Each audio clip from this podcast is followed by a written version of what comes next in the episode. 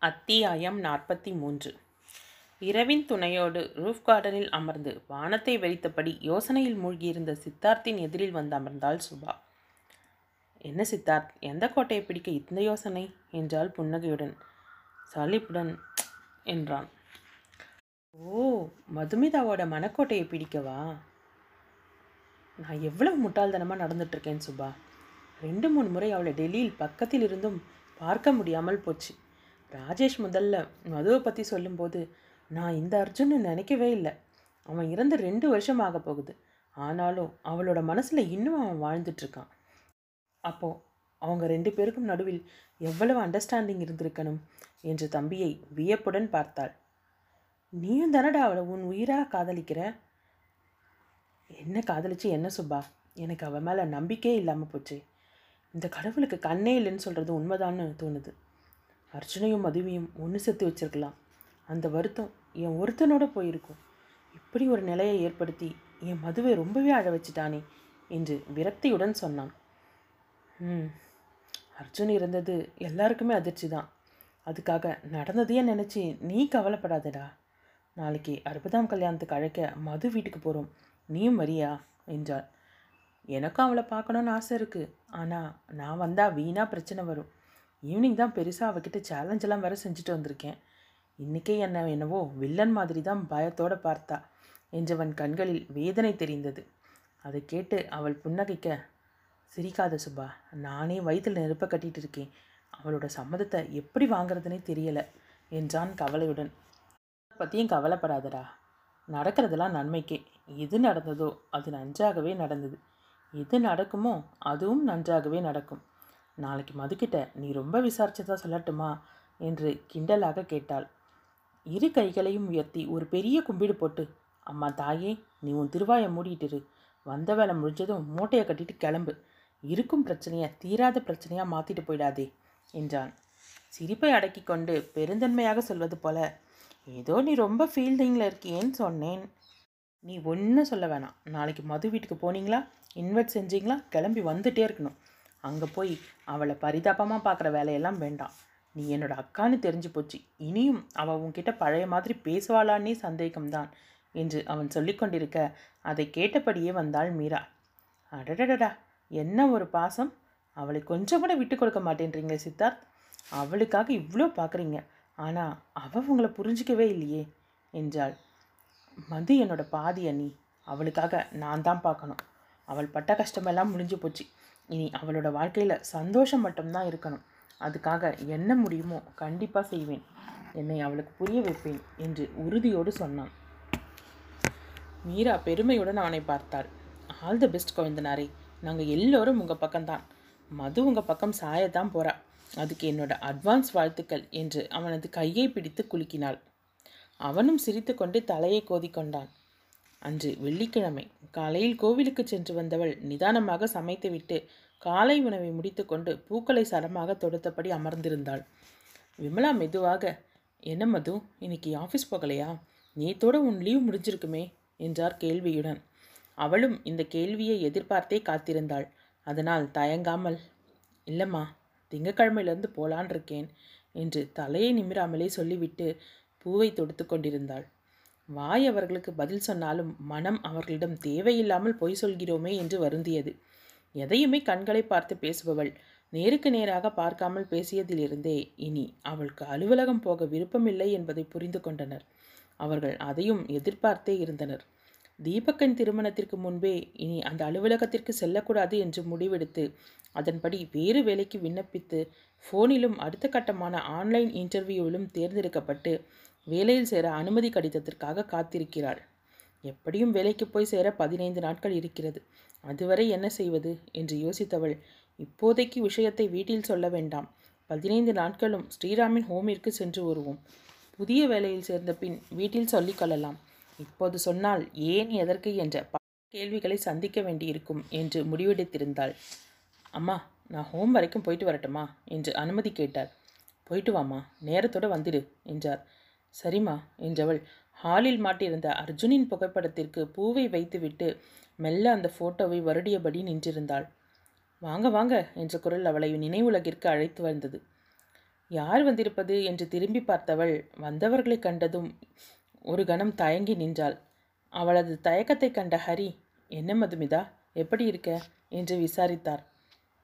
Sorry வாங்க உட்காருங்க நான் நல்லா இருக்கேன் நீங்களாம் எப்படி இருக்கீங்க? என்று விசாரித்தவள் இது வருகிறேன் என்று சொல்லிவிட்டு தன்னுடைய தடுமாற்றத்தை மறைக்க கிச்சனுக்கு சென்றாள். ஹாலில் இருந்தவர்கள் பேசிக்கொண்டிருந்தனர் சுபா சித்தார்த்தின் அக்கா என்று தெரிந்ததும் சந்துருவும் விமலாவும் ஆச்சரியம் அடைந்தனர். பிறகு ஆண்களின் பேச்சு வேறு திசையில் செல்ல பெண்களின் பேச்சு வேறு புறமாக சென்றது. மதுவின் மனமோ இவர்கள் எதற்காக வந்திருக்கிறார்கள் என்று யோசித்தபடியே காஃபியுடன் ஹாலுக்கு வந்தாள். காஃபியை கொடுத்துவிட்டு நின்றிருந்தவளை உட்கார் மது என்றார் மீரா. என்ன மது ஆஃபீஸ் போகலையா? என்று சுபா கேட்டதும் இல்லை லீவ் எக்ஸ்டெண்ட் பண்ணியிருக்கேன் என்றவளை மீராவின் விழிகள் குறுகுருவென அளவெடுத்து கொண்டிருந்ததை அவளும் கவனித்தாள். அங்கே அமர்ந்திருக்க சங்கடமாக இருந்தது. சுபா தன்னை பற்றி வீட்டில் அனைவரிடம் சொல்லியிருப்பாளோ என்ற எண்ணமே அவளை அமைதி இல்லாமல் செய்தது. குங்குமம் எடுத்துக்கோமா? என்ற சுபாவின் குரல் அழைக்கும் வரை யோசனையில் இருந்தவள் எழுந்து குங்குமத்தை எடுத்துக்கொண்டு அவளை பார்த்தாள். சிரித்துக்கொண்டே அவளது நெற்றியில் குங்குமத்தை சரியாக வைத்தாள் சுபா. மீராவும் ஆதியும் தாம்பூலத்துடன் பத்திரிகையை வைத்து கொடுக்க அனைவரும் கட்டாயம் வர வேண்டும் என்று அழைத்தனர். அதுவரை குழம்பிக் கொண்டிருந்தவளுக்கு அவர்கள் வந்த காரணம் தெரிந்ததும் சற்று நிம்மதியானது. மதுவின் ஃபோன் வலிக்க எக்ஸ்கியூஸ் மீ என்று கேட்டுக்கொண்டு எழுந்து சென்றாள். ஃபோனில் கிளம்பிட்டேன். கெஸ்ட் வந்திருக்காங்க. வந்துடுவேன் என்று பேசினாள். சுபா மதுவிடம் எங்கேயாவது வெளியே போகணுமா மது? நீ கிளம்புறதுனா கிளம்பேன் என்றாள். பரவாயில்ல நான் மெதுவாக போய்க்கிறேன். அவள் ஏதோ பேச விரும்புகிறாள் என்று புரிந்து கொண்ட விமலா நீ கிளம்பு மது. போயிட்டு நேரத்தோடு வந்துடு என்று சொல்ல வேறு வழி இல்லாமல் கிளம்பினாள். அவள் கிளம்பிச் சென்றதும் என்னம்மா இப்போ எப்படி இருக்கா? என்றாள் சுபா. அப்படியே தான் இருக்கா சுபா.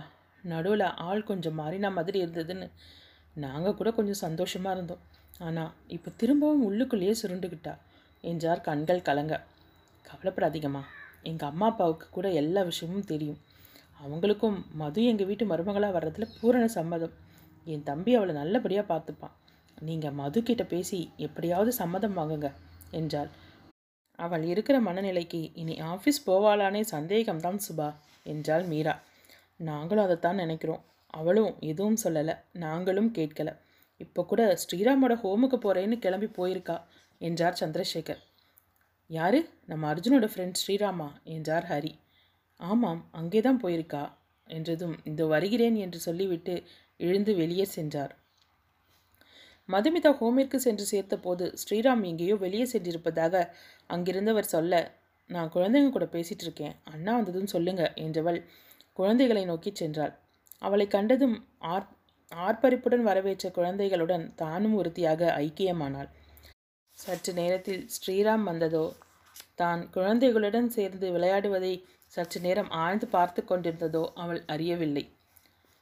அறையில் இருந்த ஸ்ரீராமிடம் அவனை பார்க்க யாரோ வந்திருப்பதாக சொல்லி விசிட்டிங் கார்டை கொடுத்தனர். கார்டில் இருந்த சித்தார்த் என்ற பெயரும் கம்பெனி பெயரையும் பார்த்தவன் எழுந்து வெளியில் வந்தான். Hello mister Siddharth. நான் ஸ்ரீராம் என்று தன்னை அறிமுகப்படுத்தி கொண்டு அவனை உள்ளே அழைத்துச் சென்றான். என்ன விஷயமா வந்திருக்கீங்க? என்று ஆராய்ச்சியுடன் கேட்டான்.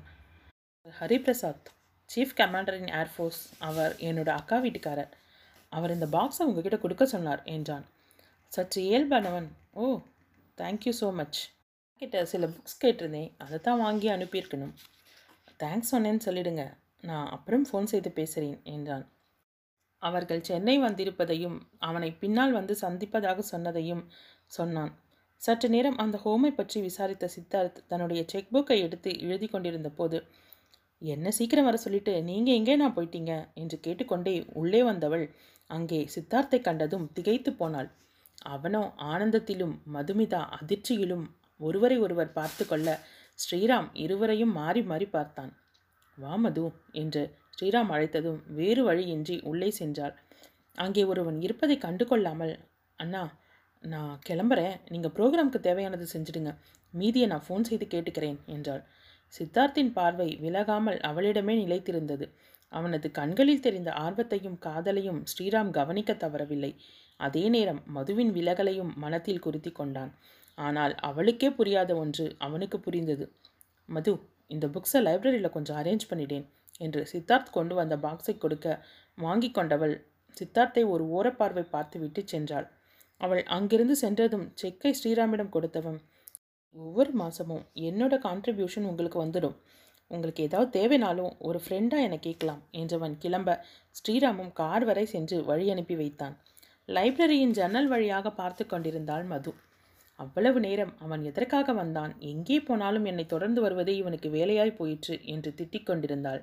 அவன் கிளம்பி செல்வதை பார்த்து தன்னிடம் ஒன்றுமே சொல்லாமல் கிளம்புகிறானே என்று அவளது மனம் தவித்தது. ஆனால் அந்த தவிப்பை கூட அவளால் உணர முடியவில்லை. திடீரென கதவை தட்டும் சப்தம் கேட்டதும் தனது உணர்வுகளில் இருந்து விடுபட்டவளாக திரும்பி பார்த்தாள். மது காஃபி சாப்பிடுவோமா? என்ற ஸ்ரீராமை பார்த்து சரி என தலையாட்டினாள்.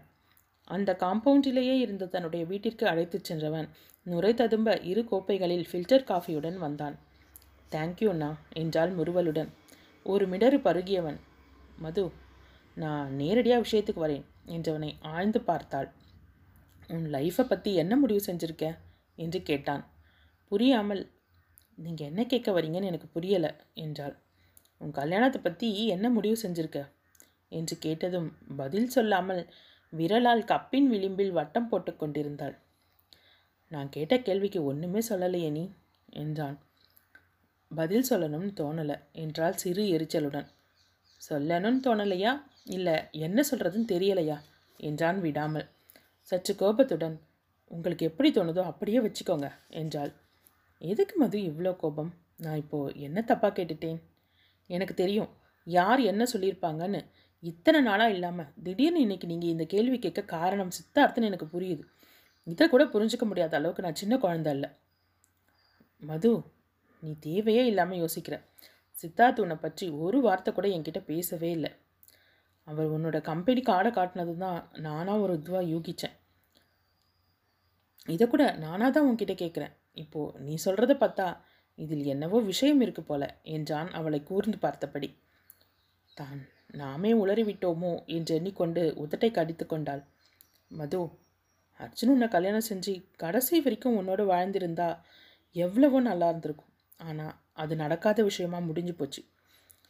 நீ ஒன்றும் எல்லாத்தையும் ஆண்டு அனுபவித்த நூற்று கிழவி இல்லை. உனக்கும் வாழ்க்கையில் ஒரு பிடிப்பு வரணும்னா நீ ஏன் கல்யாணம் செஞ்சுக்க கூடாது? அர்ஜுனோட ஆத்மாவும் அதுதாம்மா எதிர்பார்க்கும் என்ற போதே ஸ்ரீராமின் குரல் கம்ம மதுவின் கண்களிலிருந்து கண்ணீர் வழிந்தது. தன்னை சுதாரித்து கொண்ட ஸ்ரீராம் நீ ஏன் சித்தார்த்தை? என்று ஆரம்பித்ததும் நோ நோ என்று வேகமாக மறுத்தாள். மது வீணா பிடிவாதமாக இருக்காதே. இந்த சித்தார்த் உன்னை ரொம்பவே நேசிக்கிறான். அவன் உன்னை பார்த்த அந்த பார்வையிலேயே அது தெரியுது. நிதானமாக யோசிமா உனக்காக உன்னை சேர்ந்தவங்களோட சந்தோஷத்துக்காக நல்ல முடிவாக எடு. எனக்கு தெரிஞ்சு Siddharth is very good choice என்றான். அவள் எதுவும் சொல்லாமல் எழுந்தாள். நான் கிளம்புறேன்னா நான் என் மன நிம்மதிக்காக அடிக்கடி இங்கே வந்து போகிறது உங்களுக்கு பிடிக்கலனா நேராகவே சொல்லிடுங்க. இப்படி என் கல்யாணத்தை பற்றி பேசி நான் இங்கே வர்றதை தடுத்து நிறுத்த பார்க்காதீங்க என்று அழுத்தமான குரலில் முழிந்து விட்டு சென்றாள். ஸ்ரீராம் அவளையே பார்த்து கொண்டிருந்தான். அத்தியாயம் நாற்பத்தி நான்கு வீட்டிற்கு வந்த பிறகும் அவளது கோபம் கொஞ்சமும் குறையவில்லை. அவள் வீட்டிற்கு வந்து சேரும் முன்பே ஸ்ரீராம் விமலாவிற்கு ஃபோன் செய்து நடந்த அனைத்தையும் சொல்லி இருந்தான் ஆதங்கத்துடன் கணவரிடம் அதை பகிர்ந்து கொண்டார் விமலா. அவன் மனசில் என்னதான் நினச்சிட்டு இருக்கா வரட்டும் நான் எல்லாத்தையும் பேசிட போகிறேன் இனியும் அவளா மனசு மாறுவான்னு காத்துட்ருக்க முடியாது என்று கோபமாக சொன்னார். விமலா கோபப்பட்டு உன் உடம்பையும் கெடுத்துக்காத. ஸ்ரீராம் தான் சொன்னானே விட்டு பிடிக்க சொல்லி என்றார். இதுக்கு மேலே எப்படிங்க பொறுமையாக இருக்க முடியும்? நானும் இப்போ மாறுவா அப்போ சம்மதிப்பான்னு எவ்வளோ நாளைக்கு காத்துட்ருக்க முடியும்? அவளுக்கு ஒரு நல்ல வாழ்க்கை அமையணும்னு நான் வேண்டாத தெய்வம் இல்லை. அதை என்னைக்கு புரிஞ்சுக்க போறா? நமக்கு மட்டும் நம்ம பிள்ளை போனதில் வருத்தம் இல்லையா? என்று அழுதார். இங்கே பாரு கோபத்தில் ஏதாவது வார்த்தையை விட்டுறாத. அவள் நமக்கு பிள்ளை. ஆனால் அவளுக்கு ஆறே மாதம் பழகினவனுக்காக தன்னோட வாழ்க்கையை தொலைச்சி நிற்கிறா மனசால நொந்து போயிருக்கவளை உயிரோடு கொண்டுடுற மாதிரி எதுவும் பேசிடாது என்றவர் கலங்கிய விழிகளை துடைத்து கொண்டார். அவளை மாதிரி ஒரு பொண்ணு கிடைக்க நாம் கொடுத்து வச்சிருக்கணும். எல்லாத்துக்கும் கொடுப்பின வேணும். அவளும் புரிஞ்சுக்குவா விமலா. முடிஞ்சு போனது வாழ்க்கை இல்லை. இனி நடக்க போகிறது தான் நிஜம்னு அவளுக்கு புரியும். நீ அமைதியாக இரு என்றார் ஆறுதலுடன். ஆட்டோவிலிருந்து இறங்கியவள் கோபத்துடன் கேட்டை திறந்து கொண்டு உள்ளே நுழைந்தாள். இத்தனை நாட்களில் அவளது முகத்தில் இப்படி ஒரு கோபத்தை கண்டதில்லை. விருட்டென செருப்பை கயற்றிவிட்டு உள்ளே வந்தவள் ஹாலில் அமர்ந்திருந்த சந்துருவை பார்த்ததும் ஒரு கணம் தயங்கினாள். அடுத்த நொடியே முகத்தை இயல்பாக மாற்றிக்கொண்டு அப்பா சாப்பிட்டீங்களா? மாத்திரை போட்டாச்சா? அம்மாவும் மாத்திரை எடுத்துக்கிட்டாங்களா? என்று வாஞ்சையுடன் கேட்டவளை பார்த்த சந்துருவின் கண்கள் பாசத்தை வெளிப்படுத்தின. நாங்கள் சாப்பிட்டோம் மாத்திரையும் போட்டாச்சு என்றார். அம்மா எங்கே? தூங்கிட்டு இருக்காம்மா நீ ஈவினிங் தான் வருவேன்னு சொன்ன. இப்போவே வந்துட்ட? என்று கேட்டதும் தலைவலி அதான் என்றவள் விமலாவின் அறைக்கு சென்று அவர் உறங்குவதை எட்டி பார்த்தாள். நீ சாப்பிட்டியாம்மா? என்றவரின் குரலுக்கு பசி இல்லப்பா என சொல்லிவிட்டு தன் அறைக்கு புகுந்து கொண்டாள். அவள் செல்வதையே பார்த்த சந்துரு எங்களுக்காக இப்படி பார்த்து பார்த்து செய்கிறியே உனக்கு ஒரு நல்ல வாழ்க்கை அமையணும்னு நாங்கள் நினைக்கிறது தவறா? அதை நீ என்னைக்கு புரிஞ்சுக்க போற? என்று வருந்தியபடியே மகனின் புகைப்படத்தை பார்த்தார். இப்படி ஒரு பொண்ணு கூட வாழ உனக்கு கொடுத்து வைக்கலையே அர்ஜுன் என்றவருக்கு துக்கத்தில் நெஞ்சை அடைப்பது போல் இருந்தது. அறைக்கு வந்தவள் ஸ்ரீராம் கேட்ட கேள்விக்கு தேவையில்லாமல் அவனை எடுத்தெறிந்து பேசியதை நினைத்து வருந்தினாள். அடுத்து வந்த இரு நாட்களும் வெளியே செல்லாமல் வீட்டிலேயே அடைந்து கிடந்தாள். திங்கட்கிழமை கிளம்பி ஹோமிற்கு சென்றவளுக்கு ஸ்ரீராமின் முகத்தை பார்ப்பதற்கே தயக்கமாக இருந்தது. இருந்தாலும் செய்த தவறுக்கு மன்னிப்பு கேட்க வேண்டும் என்று அவன் எதிரே சென்று நின்றாள். அவளை பார்த்து சிரித்தவன் சாதாரணமாக பேச வருத்தத்துடன் மன்னிப்பு கேட்டுக்கொண்டாள் அந்த வாரம் வேகமாக விரைய ராஜேஷும் தீபக்கும் தங்கள் ஹனிமூனை முடித்துக்கொண்டு வீடு வந்து சேர்ந்தனர். ஈஸ்வரன் சந்துருவிடம் பேசி ஞாயிற்றுக்கிழமை சித்தார்த் வீட்டு விசேஷத்திற்கு தங்கள் வீட்டிலிருந்தே சென்று விடலாம் என்று முடிவு செய்திருந்தனர். மூவரும் சனிக்கிழமை அன்றே கொட்டிவாக்கமும் வந்துவிட்டனர். மறுநாள் காலையில் மது குளித்துவிட்டு வெளியில் வந்தபோது அனைவரும் எங்கேயோ செல்ல தயாராகி கொண்டிருப்பது தெரிந்தது. சுடிதாரில் நின்று கொண்டிருந்தவளை பார்த்து என்ன கிளம்பாமல் சுடிதாரில் நின்றுட்டு இருக்க என்றாள் மேகலா. எங்கே கிளம்பணும்? என்று புரியாமல் கேட்டவளிடம் ஏண்டி நீ இந்த உலகத்தில் தான் இருக்கியா? இன்னைக்கு சித்தார்த் வீட்டில் விசேஷம்னு தெரியாது. அதுக்கு போகிறதுக்கு தானே இங்கே வந்தே? என்றாள். அப்போதுதான் அவர்கள் வந்து சென்ற பின் தான் அந்த அழைப்பிதழை பார்க்கவே இல்லை என்றும் அதற்காகத்தான் இங்கே வந்திருப்பதாக கூட யாரும் சொல்லவில்லையே என்ற எண்ணமும் வந்தது. நான் வரல நீங்கள் எல்லோரும் போயிட்டு வாங்க என்றவள் அறைக்கு செல்ல மேகலா வித்யாவை அழைத்தாள். கழுதை காக்கிற மாதிரி இருபத்தி மூணு வயசாகுது. இப்போதான் கார்ட்டூன் புக் படிச்சிட்டு இருக்கா எழுந்து கிளம்பி வாடி. நாங்கள் எல்லாரும் ரெடி ஆயிட்டோம் என்று அதட்டலாக சொன்னாள் வித்யா. என்ன ரெண்டு பேரும் சேர்ந்து வந்து திட்டினா கிளம்பிடுவேனா? கிளம்பினவங்க எல்லாரும் போயிட்டு வாங்க. நான் வரலை. என்றால் பிடிவாதமாக. வைத்தியமாடி நீ? அவங்க அவ்வளோ தூரம் வீடு தேடி வந்து அழைச்சிட்டு போயிருக்காங்க. நீ என்னடானா வரலன்னு சட்டம் பேசிட்டு இருக்க. சரி அவங்களுக்காக வேணாம். உங்கள் அண்ணனுக்காகப்பா என்றாள் வித்யா. என்னை ஏன் கட்டாயப்படுத்துறீங்க? என் மனசுக்கு பிடிக்காத எந்த விஷயத்தையும் செய்ய மாட்டேன்னு தெரியும்ல என்று காட்டமாக சொன்னாள். இவகிட்ட இப்படி பேசினா சரிவர மாட்டா என்று எண்ணிய மேகலா. தெரியும்டி. நீ ஏன் வரமாட்டேன்னு சொல்கிறதுக்கு என்ன காரணம்னு புரிஞ்சு போச்சு. என்றால் கிண்டலாக. என்னடி புரிஞ்சுக்கிட்ட? நீ உன் மனசில் எதை வச்சுட்டு வரமாட்டேன்னு பிடிவாதமாக இருக்குன்னு சொன்னால் மட்டும் நீ ஒத்துக்குவா போகிற ஆனாலும் சொல்கிறேன் கேட்டுக்கோ. உனக்கு சித்தார்த் மேலே ஒரு ஈடுபாடு வந்துடுச்சு. உன்னை பார்த்து நீயே பயப்படுற. அதான் அவங்க வீட்டுக்கு போகணும்னு சொன்னதும் உன்னால் வர முடியலை என்ற மேகலாவை முறைத்தாள். விட்டா பேசிட்டே போகிற உனக்கு பிடிக்காத ஒருத்தரோட பேரை சொல்லுன்னு சொன்னால் யோசிக்காம சித்தார்த்துன்னு சொல்லுவேன். என் மனசில் எந்த விகல்பமும் இல்லை என்றாள் ஆத்திரத்துடன். அவளது பதிலில் இருவரும் திகைத்து நின்றனர். இவளுக்கு அவன் மேல் இவ்வளவு வெறுப்பா? சித்தார்த்தின் நல்ல மனத்தை இவள் எப்போது புரிந்து புரிந்து கொள்வாள்? ஏற்கனவே அவன் மீது கோபமாக இருந்தவளை மேலும் தூண்டிவிட்டோமோ என்று எண்ணிய மேகலா உன் மனசில் எந்த விகல்பமும் இல்லைன்னு நாங்கள் எப்படி நம்புறது? என்றாள். நீங்கள் நம்பினா நம்புங்க நம்பாட்டி போங்களேன் என்றாள் வெறுப்போடு. சந்தேகம்னு உன் பேரில் வந்துடுச்சு. அது தப்புன்னு நீ தானே எங்களுக்கு புரிய வைக்கணும். நிரூபிங்க மேடம் அப்போ நான் ஒத்துக்கிறேன் என்றாள். அதை மறுக்க நினைத்தவள் யோசனையுடன் ஊஞ்சலில் இருந்து எழுந்தாள். இவ்வளவு தூரம் கேட்கும்போது நான் போகாமல் இருந்தால்தான் பிரச்சனை. சொன்னது போல போய்விட்டு வந்தால் நாளைக்கு சித்தார்த் பற்றி என்னிடம் பேசுவதற்கு யோசிப்பார்கள் என்ற எண்ணத்தோடு சரி வரேன் என்றாள். அடுத்த அரை மணி நேரத்தில் அனைவரும் சித்தார்த் வீட்டிற்கு சென்றனர். வரவேற்பில் நின்றிருந்தவன் அவளை கவனித்து விட்டான். வெண்பட்டு நிற புடவையில் கால் முளைத்த மேகமாக நடந்து வருபவளை பார்த்து தன்னை மறந்தான். அந்த அழகை தன் இதயத்தில் கல்வெட்டாக பதித்து கொண்டான். வீட்டிலிருந்து கிளம்பும்போது இருந்த அவளது கோப மனநிலை மாறி ஒரு விதமான தவிப்பும் படபடப்புமே மிஞ்சி இருந்தது அமைதியாக வந்து கொண்டிருந்தவள் வரவேற்பில் பட்டு வேட்டி சட்டையில் நின்றிருந்த சித்தார்த்தை விழியாகலாமல் பார்த்தாள். நேத்ராவின் அழைப்பு அவளை திசை திருப்ப அவளை பார்த்து அழகாக புன்னகைத்தாள். பெரியவர்களை வணங்கி வரவேற்றவன் இளையவர்களின் கைகளை பற்றி குலுக்கிவிட்டு இருவரையும் தனியாக அழைத்துச் சென்றான். நேத்ரா பெண்கள் அனைவரையும் உள்ளே அழைத்து கொண்டு சென்றார். ஜீவா ரமேஷ் சுரேஷ் மூவரும் நின்று பேசிக்கொண்டிருந்தவர்களின் கவனம் உள்ளே வந்தவர்களின் மீது விழுந்தது. ரமேஷ் ஆச்சரியத்துடன் மது வரமாட்டான்னு நினச்சேன். வந்திருக்காளே என்றான். அவள் வரமாட்டேன்னு சொன்னால் யார் விடுவா? கூட்டிகிட்டு வந்திருப்பாங்க. என்று சொல்லிக்கொண்டே திரும்பியவன் மதுவின் ம பார்வை தன் மீது சற்று எரிச்சலுடன் விழுவதை கவனித்துவிட்டு ஐயையோ என்னத்தான் பார்க்கறா? நான் போய் பேசிட்டு வரேன் என்று புன்னகையுடன் அவள் அருகில் சென்றான் சுரேஷ். என்ன மது எப்படி இருக்க? நல்லா இருக்கியா? என்றவனை பார்த்து பார்த்தா எப்படி தெரியுது? என்றாள் வெடுக்கென. ரொம்ப சூடாக இருக்கிற மது பேசும்போதே அனல் பறக்குது என்றான். சுற்றி இருப்பவர்கள் தன்னை கவனிப்பது போல தோன்ற முகத்தை சற்று சிரிப்பது போல வைத்துக்கொண்டு நீ வந்த வேலையை மட்டும் பார்த்துட்டு பேசாமல் போ. இந்த மாதிரி வழியை வந்து பேசுகிற வேலையெல்லாம் வச்சுக்காது என்றால் கடுப்புடன். அவன் அவளை வினோதமாக பார்த்தான். சரி உன்னோட மூடு சரியில்லை நான் அப்புறம் பேசுகிறேன் என்றவன் சோர்ந்த முகத்துடன் விலகிச் சென்றான். சுரேஷின் முகத்தை பார்த்த மதுவிற்கு கஷ்டமாக இருந்தது. தன் இயல்பே மாறிவிடுமோ என்று அஞ்சினாள். அங்கே வந்த தேவகி வாங்க வாங்க நீங்கள் எல்லோரும் குடும்பத்தோடு வந்தது எங்களுக்கு ரொம்ப சந்தோஷம். என்னம்மா மது எப்படி இருக்க? என்றதும் புன்னகையுடன் தலையை மட்டும் ஆட்டினாள். வாங்க டிஃபன் சாப்பிடலாம் என்று அழைத்தார். இருக்கட்டுங்க ஃபங்க்ஷன் முடியட்டும் என்றார் ராஜி. முதல்ல சாப்பிடுங்க ஃபங்க்ஷன் ஆரம்பிக்க இன்னும் டைம் இருக்கே என்றவர் தூரத்தில் நின்றிருந்த அஸ்வந்தை அழைத்தார். அவன் வருவதை பார்த்த மதுவிற்கு சிரிப்பு வர புன்னகைத்தபடி திரும்பிக் கொண்டாள். அதை கவனித்தவன் என்னங்க என்னை பார்த்து இப்படி சிரிக்கிறீங்க? ஜோக்கர் மாதிரி இருக்கேனா? என்று கேட்டான். இல்லை இல்லை சாரி ஜீன்ஸ்லேயே பார்த்துட்டு வேட்டி சட்டையில் ஒரு மாதிரி அவஸ்தையோடு நடந்து வந்தீங்களா? அதுக்கு தான் சிரிச்சிட்டேன் என்றார் ஆம்பளைங்க எல்லாரும் வேஷ்டி கட்டணும்னு நாட்டாமல் திருப்பி எழுதிட்டார். மாற்ற சொன்னால் மாற்ற மாட்டேன்னுட்டார் கொடுமையேன்னு இந்த வேஷ்டியை கட்டிட்டு வந்திருக்கேன். எப்போ அவந்து கீழே விழுமோன்னு தெரியல. சொன்னால் வைக்க கேடு. அதுக்கு பயந்து உள்ள பேண்ட்டு கூட போட்டுட்ருக்கேன் என்றதும் அவள் அடக்க முடியாமல் சிரித்தாள். சரி வாங்க. சாப்பிட்டுட்டு வந்து பொறுமையாக உட்காந்து சிரிங்க. இப்போ எல்லோரும் போகலாமா என்று அழைத்து சென்று கூடவே இருந்து அவர்களை கவனித்து கொண்டான்.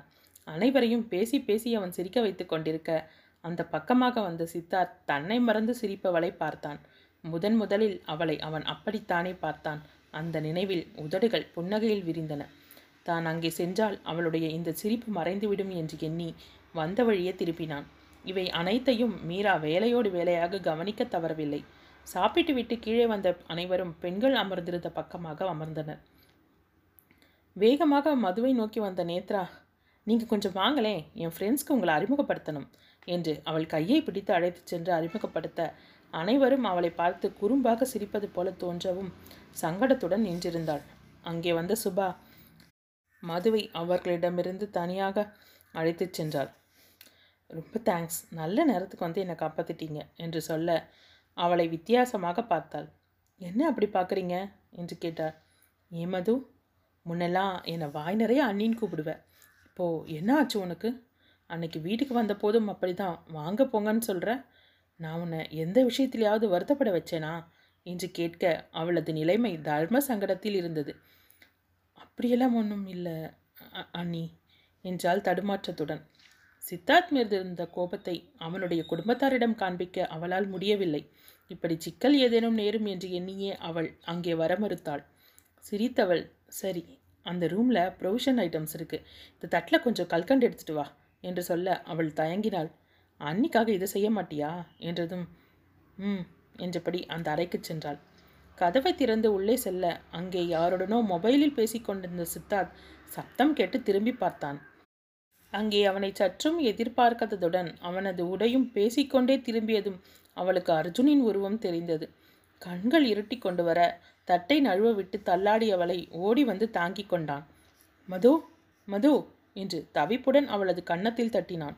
வெளியே சென்று யாரையும் அழைத்து வந்தால் வீணான குழப்பம் ஏற்படும் என்று நினைத்தபடியே அவளை தன் மீது சாய்த்து கொண்டு அருகில் இருந்த பன்னீர் பாட்டிலை திறந்து அவளது கண்களை துடைத்தான். மது என்றபடியே அவளது கன்னத்தை தட்ட மெல்ல கண்களை திறந்து பார்த்தாள். அவளுக்கு மிக அருகில் தெரிந்த அவனுடைய முகத்தை பார்த்ததும் தன் நினைவின்றி இரண்டாவது முறையாக அவனுடைய கையணைப்பில் இருக்கிறோம் என்ற வெறுப்பில் சி என்றபடி அவனிடமிருந்து சடாரென விலகினாள்.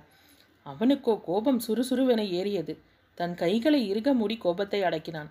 கண்களை அழுந்த மூடி திறந்தவன் வேகமாக அந்த அறையை விட்டு வெளியே சென்றான். ஆயாசத்துடன் அங்கிருந்த சோஃபாவில் அமர்ந்தாள். அவளது மனம் வறண்ட பாலைவனமாக காட்சியளித்தது. தன்னுடைய வாழ்க்கை தனக்காக என்ன வைத்திருக்கிறது என்று தெரியாமல் நைந்த மனத்துடன் அறையை விட்டு வெளியே வந்தாள்.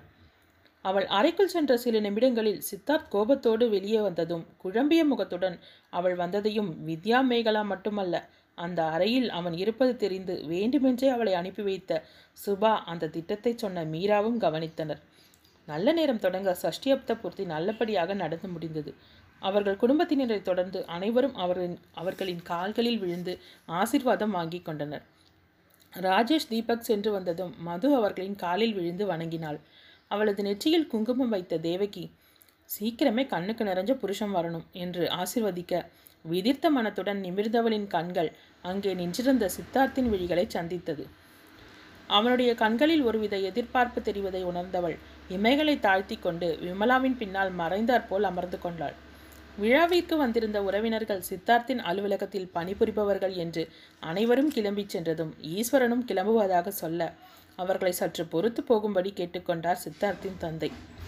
ஜீவா ரமேஷ் குடும்பத்தினர் இரு சம்பந்திகள் சற்று தாமதமாக வந்த ஸ்ரீராம் மதுவின் குடும்பத்தினர் மட்டும் பேசிக் கொண்டிருந்தனர். அவர்களது பேச்சில் கலந்து கொள்ளாமல் மௌனமாக அமர்ந்திருந்தாள் மது. சுபாவும் மீராவும் இடையிடையே மதுவின் பேச்சில் இழுக்க முயல அந்த நேரத்திற்கு ஒரு புன்னகையை மட்டும் பதிலாக கொடுத்துவிட்டு அவள் அமர்ந்திருந்தாள். எப்போது அங்கிருந்து கிளம்புவோம்? என்றிருந்தது.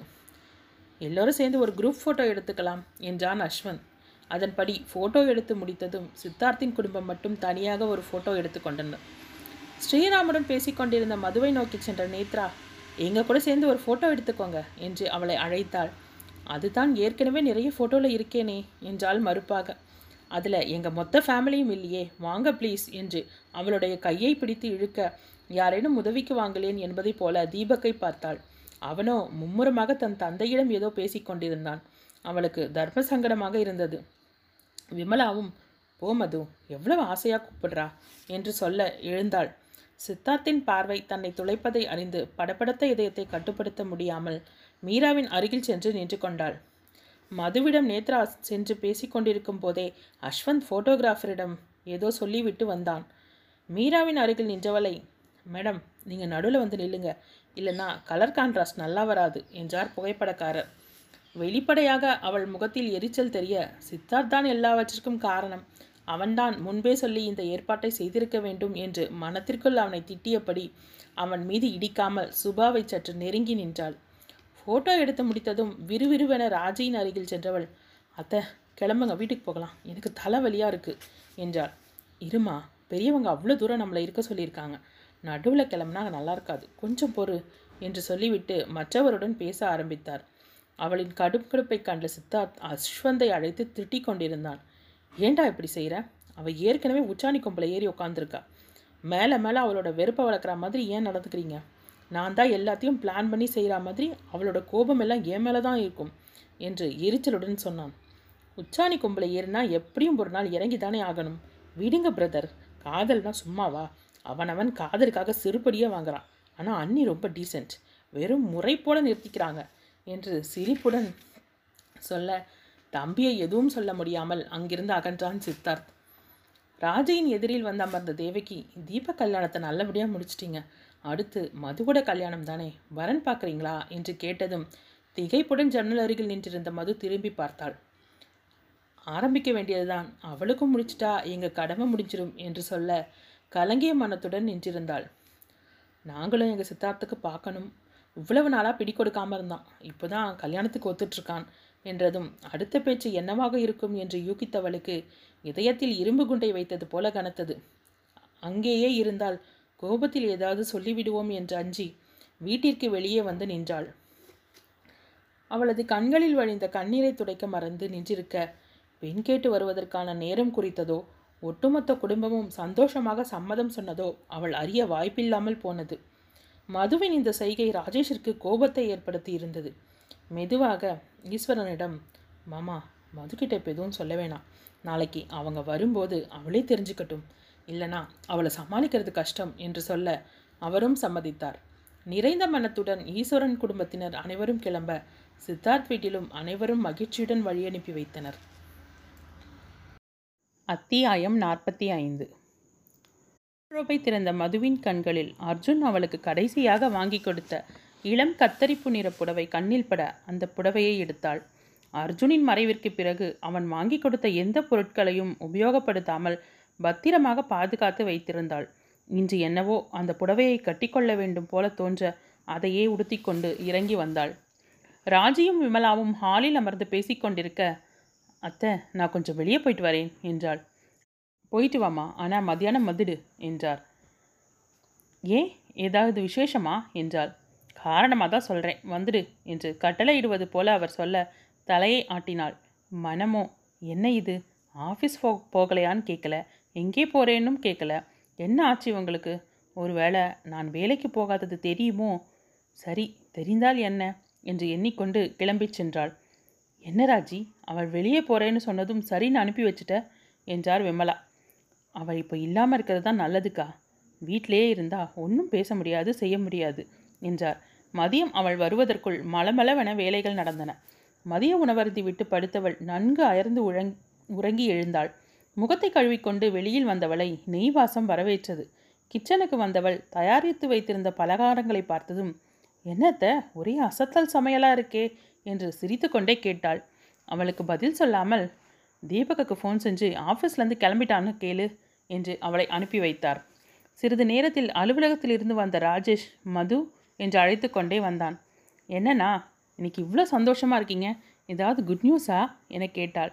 இதை பிரிச்சுப்பார் பிடிச்சிருக்கா சொல்லு என்று ஒரு கவரை கொடுத்துவிட்டு ஆர்வத்துடன் அவளது முகத்தையே பார்த்து கொண்டிருந்தான். ஆரஞ்சு வண்ணத்தில் பச்சை நிற பார்டரில் பளிச்சென்றிருந்த சில்க் காட்டன் புடவையை பார்த்தவுடன் பிடித்துவிட கலர் ரொம்ப நல்லா இருக்கண்ணா வித்யாவுக்கு நல்லா இருக்கும் என்றாள். இது உனக்கு தாண்டா வித்யாவுக்கு இப்போ வேண்டாமாம் அதான் உனக்கு எடுத்துக்கொண்டு வந்தேன் போய் கட்டிட்டு வா என்றான். நாளைக்கு கட்டிக்கிட்டுமா? என்றவரிடம் இப்போவே என்று சிரித்துக்கொண்டே சொல்ல ம் என்றபடி அறைக்கு ஓடியவளை பார்த்து பெருமூச்சு விட்டான். புடவையை கட்டிக்கொண்டு வந்தவளை தன் பெற்றோரின் படத்தின் முன்பு அழைத்துச் சென்று நிற்க வைத்தான். இனி அவளுக்கு அமையப்போகும் வாழ்க்கையையாவது சந்தோஷமாக அமையணும் என்று வேண்டிக் கொண்டவனின் கண்கள் அவனையும் அறியாமல் கலங்கின. அண்ணா என்னாச்சு உங்களுக்கு? என்றவளுக்கு உள்ளுக்குள் ஏதோ சரியில்லை என்று புரிந்தது. ஒன்றுமில்லடா நீ எப்பவும் சிரிச்சுக்கிட்டு சந்தோஷமாக இருக்கணும் என்றவனை வினோதமாக பார்த்தாள். பார்ப்பதையெல்லாம் இப்போது அவளுக்கு சந்தேகத்தை கொடுத்தது. ஈஸ்வரனும் சந்துருவும் யாரையோ எதிர்பார்த்து காத்திருந்தது. விதவிதமான சமையல் அண்ணன் நெகிழ்ச்சி என்று ஒவ்வொன்றையும் யோசித்து பார்த்தவளுக்கு விஷயம் ஓரளவுக்கு புரிப்பட ஆரம்பிக்கவும் வாசலில் இரண்டு கார்கள் வந்து நிற்கவும் சரியாக இருந்தது. மது நீ இங்கே வா என்று டைனிங் ஹாலிற்கு அழைத்துச் சென்ற விமலா இங்கேயே இரு என்று சொல்லிவிட்டு நான் வந்தவர்களை வரவேற்கச் சென்றார்.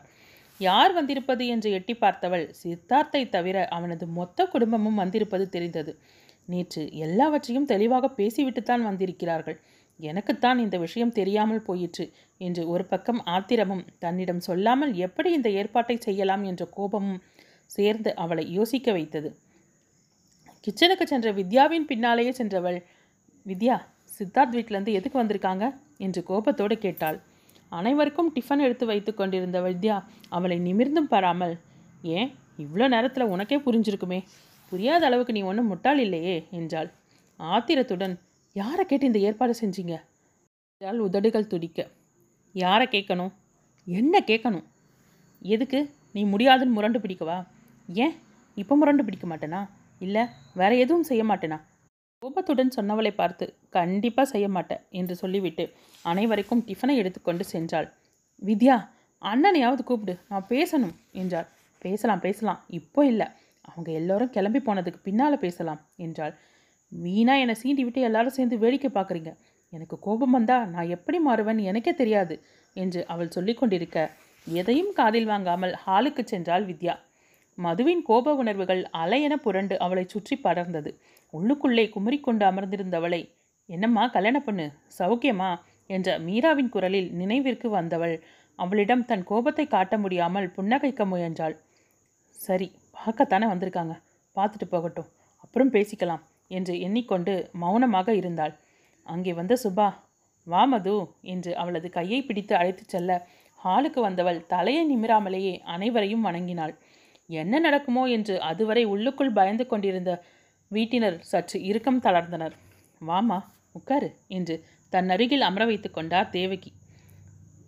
ஏன் மாப்பிள்ளையும் அழைச்சிட்டு வந்திருக்கலாமே என கேட்டார் ஈஸ்வரன். அவன் ஆஃபீஸ் விஷயமா பெங்களூர் போயிருக்கான்.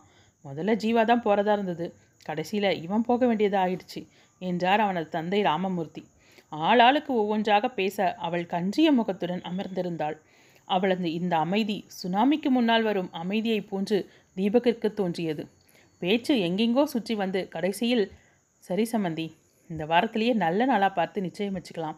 அடுத்து வர முகத்தத்தில் கல்யாணத்தையும் வச்சுக்கலாம் என்று சொல்லி கொண்டிருக்க தன் மன குமுறலுடன் அங்கே அமர முடியாமல் விடுவிடுவென எழுந்து சென்றாள். அவளது செயல் அனைவரையும் சங்கடப்படுத்த விமலாவும் ராஜியும் அவள் பின்னாலேயே சென்றனர். அழுகையை அடக்கியபடி சுவற்றில் தலையை சாய்த்து நின்றிருந்தாள். ராஜி கோபத்தோடு என்ன நினச்சிட்டு இருக்க பெரியவங்க பேசிட்டு இருக்காங்கன்னு கொஞ்சம் கூட மரியாதை இல்லாமல் எழுந்து வர்ற? என்ன பழக்கம் இது? என்று கடிந்து கொண்டார். அவரது கைகளை பிடித்து கொண்டு அத்தை ப்ளீஸ் எனக்கு இந்த கல்யாணம் வேணாம். தயவு செஞ்சு என்னை புரிஞ்சுக்கோங்க அத்தை என்று கெஞ்சியவளை பார்க்கவே பாவமாக இருந்தது அவருக்கு. இன்னும் எத்தனை நாளைக்கு நீ இதையே சொல்லுவ? என்று கோபத்துடன் கேட்டார் விமலா. அவளும் விடாமல் நான் சாகிற வரைக்கும் என்றாள் அழுகையோடு. அப்படியே அரைஞ்சனா எப்படி இருக்கும் தெரியுமா? நல்ல விஷயம் நடக்கும்போது எப்படி அபசகுணமாக பேசுறது? என்று ஆத்திரத்துடன் சொல்ல ப்ளீஸ்மா நீங்கள் கூட என்னை புரிஞ்சுக்க மாட்டீங்களா? என்று பரிதாபமாக கேட்க சிறிதும் அசைந்து கொடுக்கவில்லை. நாங்கள் எல்லோரும் சேர்ந்து பேசி தான் அவங்கள வர சொன்னோம். நீ அவங்கள அவமானப்படுத்துகிற மாதிரி நடந்துக்கிற. எப்பேற்பட்ட குடும்பம்? உன்னோட இந்த புறக்கணிப்பை கூட பொறுத்துக்கிட்டு பொறுமையாக உட்கார்ந்துருக்காங்க. கல்யாணத்துக்கு ஒத்துக்கோ. உன்னோட நல்லதுக்கு தான் சொல்கிறோம் என்று கோபத்துடன் ஆரம்பித்தவர் கெஞ்சலாக முடித்தார். நல்லதா? எது நல்லது? என் மனசுக்கு பிடிக்காத விஷயத்தை செய்யறது தான் நல்லதா? என்று கண்களை துடித்து கொண்டு நானே அவங்கக்கிட்ட இந்த கல்யாணத்தில் விருப்பம் இல்லைன்னு சொல்லிடுறேன் என்றவள் அவர்கள் எதிர்பாராத தருணத்தில் கீழே இறங்கி சென்றாள். கோபத்தோடு வேகமாக வந்தவள் இரு கைகளையும் எடுத்து கும்பிட்டு தயவு செஞ்சு எல்லோரும் என்னை மன்னிச்சிடுங்க. இந்த கல்யாணத்தில் எனக்கு இஷ்டம் இல்லை. எனக்கு நீங்கள் வரப்போகிற விஷயம் முதல்லயே தெரியாது. தெரிஞ்சிருந்தா என்னோட முடிவை நான் ஃபோன்லேயே சொல்லியிருப்பேன். உங்களை அவமானப்படுத்தணும்னு நினைக்கல. என்னை மன்னிச்சிடுங்க என்றாள் கண்ணீரோடு. மது வீட்டினர் அனைவரும் என்ன சொல்வதென்று தெரியாமல் திகைத்து நிற்க மீண்டும் ராமமூர்த்தியே இதை நாங்கள் ஓரளவுக்கு எதிர்பார்த்தது தான் எங்களுக்கு ஒன்றும் அவசரம் இல்லை நீங்கள் மதுக்கிட்ட பேசுங்க என்றார். அவளுக்கு ஒரு நல்ல வாழ்க்கை அமையணும்னு நாங்கள் எல்லோருமே ஒவ்வொரு நாளும் படாத பாடுபட்டுட்ருக்கோம் ஆனால் அவள் என்னடனா அதை புரிஞ்சிக்காமல் நடந்துக்கிறா என அழுகையோடு சொன்னார் விமலா. வருத்தப்படாதீங்கம்மா மது பேசினதுலேயும் தப்பில்லை. அடிப்பட்டவங்களுக்கு தான் அதோட வேதனை தெரியும். இந்த சின்ன வயசில் அவள் எல்லா கஷ்டத்தையும் அனுபவிச்சிட்டா. எல்லோரும் நிதானமாக சொல்லி புரிய வைங்க என்றார். அப்போது நாங்கள் கிளம்புறோம் என்று தந்தையை இடைமறித்த சுபா அப்பா கொஞ்சம் இருங்க வந்துடுறேன் என்றவள் மீராவையும் அழைத்து கொண்டு அவளது அறைக்கு சென்றாள். கதவை திறந்தவள் இருவரையும் பார்த்து திகைத்தான் உள்ளே வாங்க என்றாள் மெதுவாக. மது சித்தார்த் உன் மேலே உயிரையே வச்சிருக்கான். நீ இன்னும் பழசையே நினச்சி உன் வாழ்க்கையை பாழ்படுத்திக்கிற. சித்தார்த் உன்னை நல்லபடியாக பார்த்துப்பான். அவன் ரொம்ப நல்லவன் மது. தயவு செஞ்சு இந்த கல்யாணம் வேண்டான்னு சொல்லி அவன் மனசை காயப்படுத்திடாதே என்று சொல்லிக்கொண்டே போக ஒரு கட்டத்தில் பொறுமை இழந்தாள் போதும் அண்ணி. உங்கள் தம்பியை பற்றி கதா கலாட்சேபம் கேட்குற நிலமையில நான் இல்லை. எனக்கு இந்த கல்யாணத்தில் இஷ்டம் இல்லை. உங்கள் தம்பிக்கிட்ட சொல்லுங்கள் நான் போகிற இடத்துக்கெல்லாம் பின்னாலேயே வர்றது பம்பாக பேசுகிறதெல்லாம் வேணான்னு. இதெல்லாம் செய்கிறதுக்கு பேரே வேற. நானும் என்றைக்கும் ஒரே மாதிரி இருக்க மாட்டேன். எனக்கும் கோபம் வரும். அன்னைக்கு எனக்கு என்ன தோணுதோ அதை செஞ்சுடுவேன். அப்புறம் என் மேலே கோபப்பட்டு பிரயோஜனம் இல்லை என்று தனது மனத்திலிருந்த ஆத்திரம் தீர சொல்லி முடிக்க மீராவும் சுபாவும் ஒரு நிமிடம் ஆடிவிட்டனர். அதற்கு மேல் ஒன்றும் பேசாமல் இருவரும் திரும்பிச் சென்றனர். சற்று நேரத்தில் கார் கிளம்பிச் செல்லும் சப்தம் கேட்டது. ஆனால் ஏனோ அவளால் நிம்மதியாக உட்காரக்கூட முடியவில்லை. அவர்கள் சென்றவுடன் வீட்டில் எப்படியும் ஒரு பூகம்பம் வெடிக்கும் என்று எண்ணியபடி அறையை விட்டு வெளியே வந்தாள். ஆனால் யாருமே அவளை ஒரு வார்த்தை கூட கேட்காதது அவளுக்கு பயத்தையே கொடுத்தது. ராஜேஷின் முகத்தை பார்க்கவே முடியவில்லை. அவளை முறைத்தபடியே தன் அறைக்குச் சென்றான். மாலையில் இருந்த கலகலப்பு முற்றிலும் இல்லாமல் அமைதியாக இருந்த வீட்டை பார்க்கவே அவளுக்கு பயமாக இருந்தது. தீபக் மட்டும் சமாதானமாக அவளது தோலை தட்டிவிட்டு சென்றான். பெங்களூரில் இருந்து ஃபோன் செய்த சித்தார்த்திடம் மது தன்னிடம் அறையில் சொன்னதை மட்டும் சொல்லாமல் மற்றதை சுபா சொல்ல சொல்ல அவனுடைய முகம் உணர்ச்சிகளை துடைத்துவிட்டு கற்பாறையாக இறுகியது. மனம் பெரும் யுத்த களமாய் தோன்ற ஊருக்கு சென்றதும் செய்ய வேண்டியவை பற்றி யோசிக்கத் துவங்கினான். அத்தியாயம் நாற்பத்தி ஆறு. மறுநாள் சித்தார்த் வீட்டிற்கு வந்ததும் தேவகி சற்று சங்கடத்துடனேயே மகனை பார்த்தார். அவரது சங்கடத்தை உற உணர்ந்தாலும் முகத்தை சாதாரணமாக வைத்துக்கொள்ள முயன்றான். ஆனாலும் தாய் அறியாத சூலா சாப்பிட்டு விட்டு கை கழுவியவன் எதிரில் வந்த சகோதரியை தன் அறைக்கு வரும்படி சைகை காட்டிவிட்டு வந்தான். சற்று நேரத்திற்கெல்லாம் வந்தவள் போன வேலை நல்லபடியாக முடிஞ்சதா? என்று கேட்டதும் ம் இந்த ப்ராஜெக்டும் நமக்கே கிடைச்சிருக்கு என்றான். இவ்வளவு நல்ல விஷயத்த இவ்வளோ சாதாரணமாக சொல்கிறியே கையை கொடு. உன்னோட உழைப்புக்கு இதெல்லாம் சாதாரணம். நீ இன்னும் எவ்வளோ பெரிய உயரத்தை எல்லாம் பிடிக்க போகிறப்பாரு அப்போது நாங்கள் எல்லோரும் முன்ன அப்பாயின்மெண்ட் வாங்கிக்கிட்டு தான் பார்க்கணும் என்று சிரித்தாள். தலையை கோதியவன் விரக்தியுடன் புன்னகைத்து விட்டு என்ன உயரத்தை பிடிச்சி என்ன சுப்பா? என் மனசுக்கு பிடிச்சவரோட இதயத்தில் ஒரு சின்ன இடத்த பிடிக்க என்னால் முடியலையே. அப்புறம் நான் என்ன பிஸ்னஸில் ஜெயிச்சு பிரயோஜனம்? என் வாழ்க்கை தொடங்கின அதே இடத்துல தானே இப்போவும் இருக்குது என்றவனுக்கு என்ன ஆறுதல் சொல்வது என்று புரியாமல் அமர்ந்திருந்தாள்.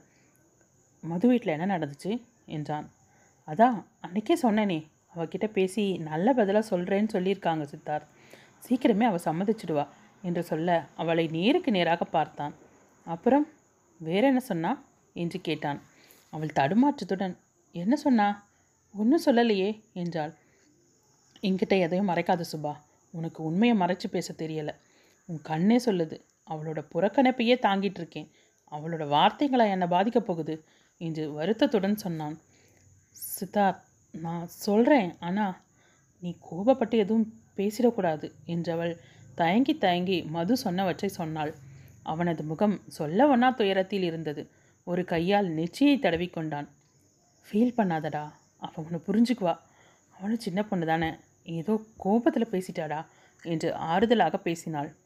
அதான் இவ்வளோ தெளிவாக என்னை பற்றி தப்பாக புரிஞ்சு வச்சிருக்காளே. இதுக்கு பேரே வேறண்ணா என்ன அர்த்தம்? என்னை பொறுக்கின்னு சொல்லாமல் சொல்கிறாளா ஆனால் அவளை அனாவசியமாக சந்தேகப்பட்டதுக்கு எனக்கு இந்த தண்டனை தேவைதான் என்று வேதனையும் கோபமும் கலந்த குரலில் சொல்லிக் கொண்டிருக்க அவனது மொபைல் ஒலித்தது. ஸ்ரீராமின் அழைப்பை ஏற்றான். அவனிடம் பேசிவிட்டு உடனே கிளம்பி வருவதாக சொல்லிவிட்டு வைத்தான். நான் கொஞ்சம் வெளியே போகணும் சுபா போயிட்டு வரேன் என்றவன் அடுத்த ஐந்தாவது நி- நிமிடம் கிளம்பிச் சென்றான்.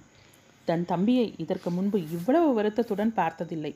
மதுவை தவறாக எண்ணியிருந்த போது கூட அவன் இவ்வளவு வேதனை அடைந்ததில்லை. இப்போது அவளுக்காக எல்லாவற்றையும் பொறுத்து கொண்டிருக்கிறானே. இந்த மது அவனை புரிந்து கொள்ளாமல் குதிரைக்கு கடிவாளம் போட்டது போல் இருக்கிறாளே என்று எண்ணியபடி அமர்ந்திருந்தாள். ஸ்ரீராமை சந்தித்து பேசிக்கொண்டிருந்தவன் அவன் கொடுத்த கவரை வாங்கி கொண்டு ஒரு முடிவுடன் கிளம்பினான். அவனது மனம் முழுவதும் கோபமும் வேதனையும் நிறைந்திருந்தது. வீட்டில் யாரும் மதுவிடம் முகம் கொடுத்து பேசவில்லை. பட்டும் படாமலும் இருந்தனர். அவளுக்கு வெறுப்பாக இருந்தது. எதுவும் செய்ய பிடிக்காமல் அறைக்குள்ளேயே அரை அடைந்து கிடந்தாள். கதவு தட்டும் சப்தம் கேட்டதும் திறந்தவள் இரண்டு தினங்களாக தன்னை பார்க்கக்கூட பிடிக்காமல் இருந்த உடன் பிறந்தவன் இப்போது தன்னை தேடி வந்திருப்பதை அறிந்து நா? என்றாள் ஆச்சரியத்துடன். மதுமா மனசே சரியில்லை. கொஞ்சம் வெளியே போயிட்டு வரலாமா? என்றதும் சற்றும் யோசிக்காமல் இதோ பத்தே நிமிஷம். வந்துடுறேன் என்றவள் உடை மாற்றிக்கொண்டு அனனுடன் கிளம்பினாள். அவன் எதுவும் பேசாமலேயே காரை செலுத்தி கொண்டிருந்தான். கோவளம் அருகில் வந்ததும் காரை நிறுத்திவிட்டு ரெண்டு நிமிஷத்தில் வந்துடுறேன் என்றவன் இறங்கி செல்ல தூரத்தில் தெரிந்த கடல் அலையை பார்த்தபடி அமர்ந்திருந்தாள். இரண்டு நிமிடங்களில் வந்து அமர்ந்தவனை திரும்பி பார்த்தவள் அதிர்ச்சியுடன் நீ நீங்களா? அண்ணன் எங்க? என்று பதட்டத்துடன் கேட்க உணர்ச்சிகளை துடைத்த முகத்துடன் சாலையில் கவனத்தை திருப்பினான் சித்தார்த். எதுவும் சொல்லாமல் அவன் காரை கிளப்ப உங்களை தான் கேட்குறான். அண்ணன் எங்கே அவள் பதட்டமும் பயமுமாக கேட்டுக்கொண்டிருக்க கார் ஜீவாவின் கெஸ்ட் ஹவுஸிற்குள் நுழைந்தது. அவளுக்கு மூச்சு முட்டுவதைப் போல் இருந்தது பயத்தில் காதுகள் அடைத்து கொண்டன. வாசலிலும் யாரும் இல்லை கேட் திறந்தே இருந்தது. கோவில் காரை நிறுத்திவிட்டு இறங்கியவன் இறங்கும் மது என்றான். தன்னை எதற்காக இங்கே அழைத்து வந்திருக்கிறான்? என்று எண்ணியவளின் எண்ணம் நொடியில் தேவையில்லாத கற்பனைகளை செய்தன. உண்மை இழந்தவனாக அவளது கையை பிடித்து வெளியே இழுத்தான். அவனது இரும்பு பிடியிலிருந்து கரத்தை விடுவித்துக் கொள்ள முயன்றும் முடியாமல் சித்தார்த் விடுங்க நான் வரமாட்டேன். என்னை விடுங்க என்று கெஞ்சலும் மிரட்டலுமாக கூறிய வார்த்தைகள் எதையும் காதில் வாங்காமல் உள்ளே இழுத்துச் சென்று கதவை பூட்டினான். அவன் பற்றியிருந்த இடம் கன்றி சிவந்திருக்க பருந்திடம் அகப்பட்ட கோழி குஞ்சை போல நடுங்கிக் கொண்டிருந்தாள் அவள். அவன் எதுவும் பேசாமல் அவளையே பார்த்து கொண்டிருந்தான். மனத்திற்குள் பயம் இருந்தாலும் வெளியில் காட்டிக்கொள்ளாமல் உங்கள் மனசில் என்ன நினச்சிட்டு இருக்கீங்க? கதவை திறங்க நான் போகணும் என்று சப்தமாக கேட்க நினைத்தாலும் குரல் இருக்க இருக்க தேய்ந்து கொண்டே போனது. அவன் அவளை நெருங்கி வர வர அவளது இதயம் துடிக்கும் ஓசை அவளுக்கே தெளிவாக கேட்டது. பின்னாலேயே சென்றவள் டீபாயில் முட்டி தடுமாற அவன் எதுவும் செய்யாமல் பார்த்து கொண்டிருந்தான். பயத்தில் வெளுத்திருந்த அவளது முகத்தை பார்த்தவன் கண்களை மூடி ஆழ மூச்செடுத்தான். அங்கிருந்த சோஃபா ஒன்றில் அமர்ந்தவன் உட்காரு என்று எதிரில் இருந்த சோஃபாவை காண்பிக்க அதிசயமாக அவனை பார்த்தாள். பயப்படாத மது உக்கர். நான் உன்கிட்ட பேசணும் என்றான். அவனது சமாதான பேச்சில் சற்று பயம் தெளிந்தவளாக பட்டும் படாமலும் அமர்ந்தாள். அவனோ வேதனையுடன் நெற்றியை தேய்த்தபடி அமர்ந்திருந்தான். இதுவரை இப்படி ஒரு வேதனையை அவனுடைய முகத்தில் கண்டிராதவளுக்கு என்னவோ போலிருந்தது. சித்தார்த் ப்ளீஸ் என்னை சீக்கிரம் அனுப்பிடுங்க. அண்ணன் என்னை தேடுவாங்க என்றாள். சிறு தயக்கத்துடன் உன்னை கூட்டிகிட்டு வர சொல்லி நான் தான் ராஜேஷ்க்கு ஃபோன் செஞ்சேன். உன்னை இங்கே கூட்டிகிட்டு வந்தது அவனுக்கு தெரியும் என்றதும் அவ்வளவு நேரம் சற்று சமாதானமாக இருந்தவளின் மனத்தில் கோப அலை அடிக்க ஆரம்பித்தது. உங்களுக்கெல்லாம் ஆம்பளைங்கிறது திமிரு தானே? எங்கள் அண்ணனே என்றவளுக்கு பேச வார்த்தைகள் வரவில்லை. ரிலாக்ஸ் மது. உன்னை இப்படி கட்டாயப்படுத்தி கூட்டிகிட்டு வந்தது தப்பு தான் ஆனால் எனக்கு வேறு வழியே தெரியல. நான் உன்கிட்ட பேசணும்னு சொன்னால் நீ ஒத்துக்க மாட்ட. உன் வீட்டுக்கும் வந்து பேச முடியாது. ஜஸ்ட் பத்து நிமிஷம். நான் பேசிடுறேன். அப்புறம் நீ போகலாம் என்றான் இறங்கிய குரலில். எரிச்சலுடன் என்னை நிம்மதியாக இறக்க விடக்கூடாதுன்னு முடிவில் இருக்கீங்களா? ஏன் என்னை நிழல் மாதிரி தொடர்ந்து வந்து தொல்லை கொடுக்குறீங்க? என்று கத்தினாள். மது கொஞ்சம் பொறுமையாக பேசு என்று தனது பொறுமையை இழுத்து பிடித்து கொண்டு பேசினான். என்ன பொறுமையாக பேசணும்? நீங்கள் யார் சார் என் சொந்த விஷயத்தில் தலையிட?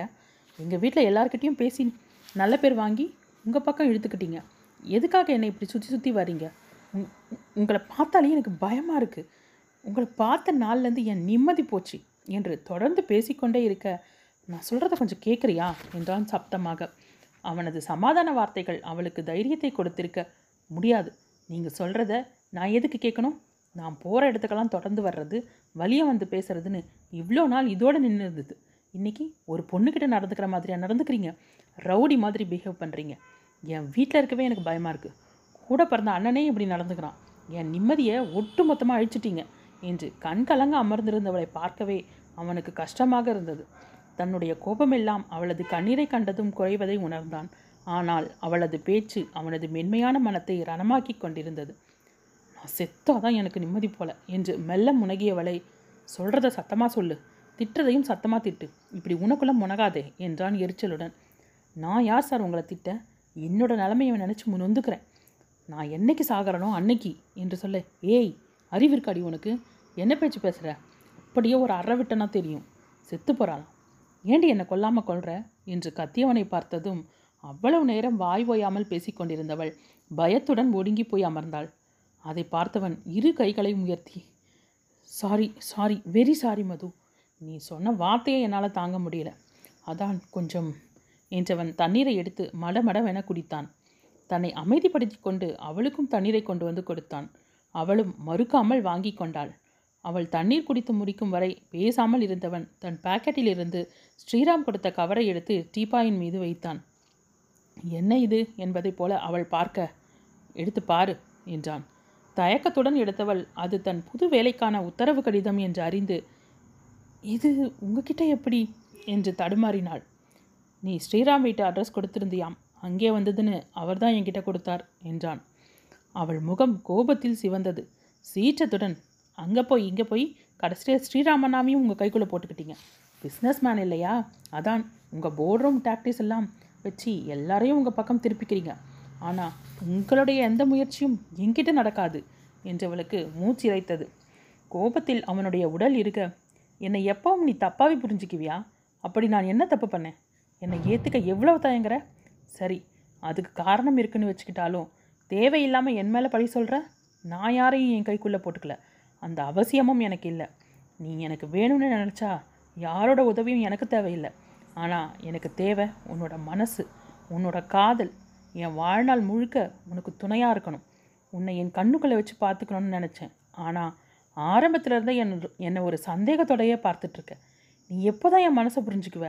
என்று கோபத்தோடு அவளையே ஊடுருவியபடி கூறினான். அவனது கோபம் அவளுக்கு உள்ளுக்குள் பயத்தை கொடுத்தாலும் இதுவரை அவன் தன்னிடம் அத்துமீறி நடக்காததே அவனது குணத்தை புரிய வைத்திருந்தது ஆனாலும் வீம்புடன் தேவையில்ல நான் உங்களை புரிஞ்சுக்கணும்னு அவசியம் இல்லை. என் வாழ்க்கையில் அனாவசியமாக குறுக்க வராதீங்க. அதனால தான் நான் இந்த வேலையை விட்டே போகிறேன் என்று சினத்துடன் கூற சித்தார்த்தின் முகம் சுருங்கி பல வகையான உணர்ச்சிகளை வெளிப்படுத்தியது.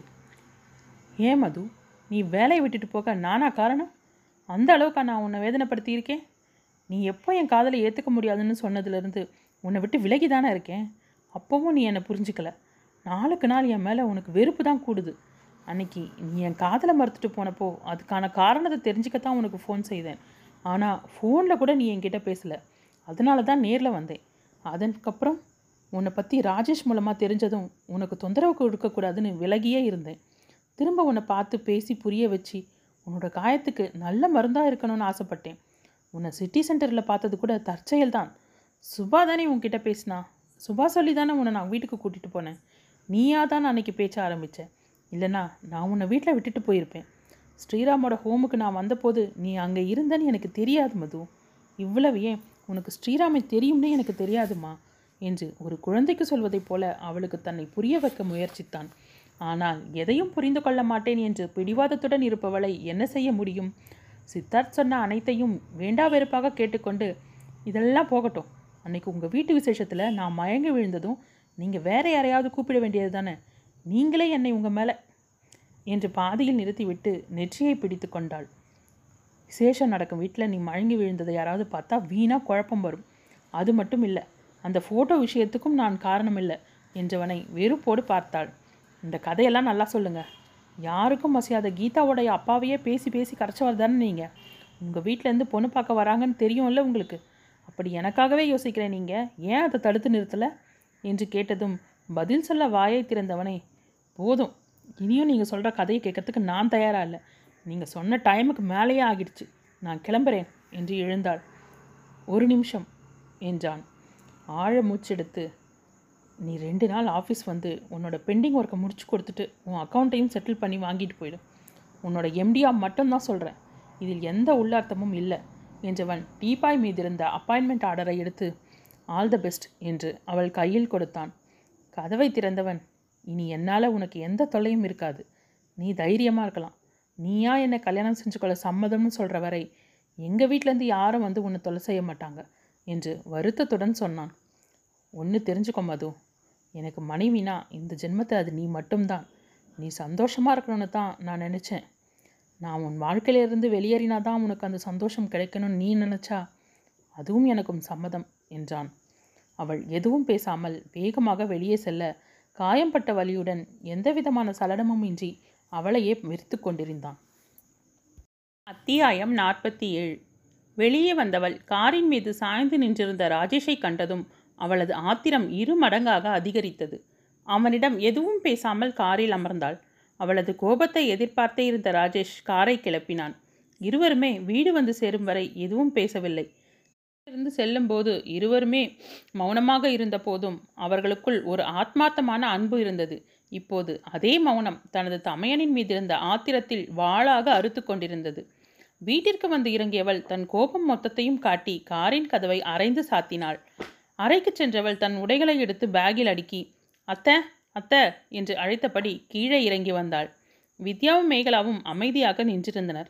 மேகலா அம்மாவும் அத்தையும் எங்கே? என்றாள். கோயிலுக்கு போயிருக்காங்க. நீ எங்கே கிளம்பிட்ட? அப்படி அவள் கையில் இருந்த பையை பார்த்தாள். ஏன் வீட்டுக்கு போகிறேன் அத்தை வந்தா சொல்லிடு. அம்மாவையும் அப்பாவையும் வீட்டுக்கு வர சொல்லிடு என்றவள் வாசலருகில் நின்றிருந்த ராஜேஷை பார்த்து வெறுப்புடன் முகத்தை திருப்பிக் கொண்டாள். தன்னுடைய செல்ல தங்கையின் கையை பிடித்து தடுத்த ராஜேஷ் மதுமா உன்னோட நல்லதுக்காகத்தான் என்று தவிப்புடன் சொன்னவனை இடைமறித்தாள். முதல்ல என் கையை விடு. எது நல்லது? நீ செஞ்ச காரியம் நல்லதா? என்று கலங்கிய விழிகளுடன் அவள் கேட்டுக்கொண்டிருக்க கையில் பேகுடன் தளர்ந்த கொடியாக நின்றிருந்தவளை பார்த்ததும் வாசலிலேயே நின்றான் தீபக். கூட பிறந்த தங்கைக்கு ஒரு நல்ல வாழ்க்கையை அமையணும்னு எதிர்பார்க்கறது தப்பா மது? என்று கேட்டான் ராஜேஷ். ஆத்திரத்துடன் உன் தங்க நல்லா வாழணும்னு நினச்சி தான் இந்த மாதிரி கேவலமான வேலை செஞ்சியா? உன் தங்க வாழ்க்கை நல்லா இருக்கணும்னு யாராவது கூட்டிகிட்டு வர சொன்னா கூட்டிகிட்டு போய் விட்டுருவியா? என்று கேட்டதும் மது முட்டாள் மாதிரி பேசாத என்று இறைந்தான். என்ன? நீ சத்தமாக பேசுனா செஞ்சது சரின்னு ஆகிடுமா? நீ என் கூட பிறந்த அண்ணன் தானே? எனக்கே சந்தேகமாக இருக்குது நீ செஞ்சது ஒரு அண்ணன் செய்யும் வேலையா? அதுக்கு வேற பேர் இருக்கு என்று ஆத்திரத்துடன் கத்தியவளின் கன்னத்தில் ஓங்கி அறைந்தான் அவன். அடுத்த அறை அவள் மீது விழும் முன் அவளை வேகமாக தன் பக்கமாக இழுத்த தீபக் ராஜேஷின் கையை பிடித்தான். விடு தீபக் அவளை என்ன செய்கிறேன் பார் என்று கத்தினான். தீபக் கோபத்துடன் ராஜேஷ் என்ன செய்கிறேன்னு தெரிஞ்சுதான் செய்கிறியா இப்படியா அவளை அடிப்ப? அவளை அடிக்க உனக்கு என்ன உரிமை இருக்கு? அவள் கேட்டதில் என்ன தப்பு? அவ தான் பிடிவாதமாக இருக்கான்னா நாம தான் கொஞ்சம் விட்டு கொடுத்து போகணும். ஆளாளுக்கு அவளை பாடாப்படுத்தினா அவள் யார்கிட்ட போய் சொல்வா? யாரோ ஒரு சித்தார்த்துக்காக யோசிக்கிற உன் தங்கையோட மனசு புரிஞ்சுக்க மாட்டேன்ற என்றவன் கன்னத்தை பிடித்தபடி அழுது கொண்டிருந்தவளை தனது தோளில் சாய்த்து கொண்டான். அவள் பேசிய வார்த்தையை விட உயிருக்கு உயிரான தன் தங்கையை அடித்து விட்டோமே என்ற எண்ணத்தில் மருகி கொண்டிருந்தான் அவன். ராஜேஷின் தோற்றத்தை பார்த்த வித்யா அத்தான் என்று அவன் தோலை தொட்டு ஆறுதலாக தட்டி கொடுத்தவள் தீபக்கை பார்த்து அண்ணா என்ன பேசுற நீ? அண்ணன் தங்கச்சி ரெண்டு பேரும் பேசிட்டு இருக்கும்போது நீ எதுக்கு தலையிடுற? அண்ணனை பார்த்து கேட்கும் கேள்வியா இது? படித்தவ தானே? எதுக்காக இப்படி செஞ்சாங்கன்னு புரிஞ்சுக்க தெரியாத முட்டாளா அவள்? என்று கணவனுக்காக தமையனிடம் முறைத்து கொண்டு நின்றாள். நீ எதுவும் பேசாத. எல்லாரும் சேர்ந்து அவளை ஏன் டார்ச்சர் பண்ணுறீங்க அவளுக்கு தெரியாதா? நாம் ஏன் சொல்கிறோம்னு அவளுக்கும் யோசிக்க நேரம் கொடுக்க வேணாமா? என்று பேசிக்கொண்டே எதுவும் சொல்லாதே என்று கண்களாலேயே தங்கைக்கு தகவலை பரிமாறியவன் மதுவிடம் திரும்பினான். கன்னத்தை பிடித்தபடி அழுது கொண்டிருந்தவளிடம் மது வா வெளியே போயிட்டு வரலாம் என்றாள். பயத்துடன் பின்னால் சென்றவள் இல்லை நான் வரமாட்டேன். எனக்கு இங்கே இருக்கவே பயமாக இருக்குது யாரை நம்புறது யாரை நம்பக்கூடாதுன்னே தெரியல. என்று முகத்தை மூடிக்கொண்டு அழுதாள். ராஜேஷ் கண்களை மூடி வ மனத்தின் வலியை மறைக்க முயன்றான். வித்யா கோபத்துடன் மௌனமாக இருக்க கண்கள் கலங்க மதுமிதாவை பார்த்து கொண்டிருந்தாள் மேகலா. அருகில் சென்ற தீபக் மது நீ அழுததெல்லாம் போதும். உன்னை மீறி எதுவும் நடக்காது. வா என்றவன் மேகலாவிடம் நீயும் வா என்றான். இல்லைத்தான் நீங்கள் ரெண்டு பேரும் போயிட்டு வாங்க என்றாள் அவள். மதுவை அழைத்து கொண்டு பீச்சில் வந்து அமர்ந்தான். அவளது கண்கள் அலையை வெறித்து கொண்டிருக்க கைகள் மணலில் அலைந்து கொண்டிருந்தது. மது என்ன நடந்தது? எனக்கு சொல்லு என்றதும் நடந்த அனைத்தையும் சொல்லிவிட்டு. சித்தார்த் நல்லவராக இருக்கவும் ஒரு பிரச்சனையும் இல்லை. இல்லைனா என்னோட நிலைமை? என்று சொன்னதும் அவனுக்கு அழுவதா சிரிப்பதா என்று தெரியவில்லை. சற்று நேரத்திற்கு பின் அப்போ சித்தார்த் நல்லவன்னு நீ ஒத்துக்கற? என்றான். நல்லவனை நல்லவன் சொல்கிறதுல தப்பில்லையே. எத்தனையோ முறை நான் சித்தார்த்தோட தனியாக காரில் போயிருக்கேன். ஆஃபீஸிலும் தனியாக இருந்திருக்கேன். அவரோட பார்வை ஒரு முறை கூட என் மேலே தவறாக விழுந்ததில்லை. என்றதும் சிரிப்புடன் அவன் ஏதோ சொல்ல வர இடைமறித்தவள் அதுக்காக அவரை கல்யாணம் எல்லாம் செஞ்சுக்க முடியாது என்று அழுத்தமாக சொல்லிவிட்டு எழுந்து நடக்க ஆரம்பித்தாள். எழுந்தவன் பேண்டில் ஒட்டியிருந்த மணலை தட்டிவிடும்போது ஈரமணலில் அவள் எழுதியிருந்ததை பார்த்தவனின் மனத்தில் குப்பென சந்தோஷம் பரவ அவளை திரும்பி பார்த்தான். அடி முட்டாள் பெண்ணே உன் மனத்தில் இருப்பவனின் பெயரை எழுத தெரிந்த உனக்கு அவன் உன் மனத்தை வென்றுவிட்டதை அறிந்து கொள்ள முடியவில்லையே என்று நினைத்துக்கொண்டு மொபைலில் அதை படமும் எடுத்துக்கொண்டு அவளை பின்தொடர்ந்தான். சித்தார்த் வீட்டிற்கு வரும்போது இருட்ட ஆரம்பித்திருந்தது. சோர்ந்த முகத்துடன் வந்த மகனை பார்த்த தேவகி என்னப்பா ஒரு மாதிரியா இருக்க? என்றார் வாஞ்சியுடன்.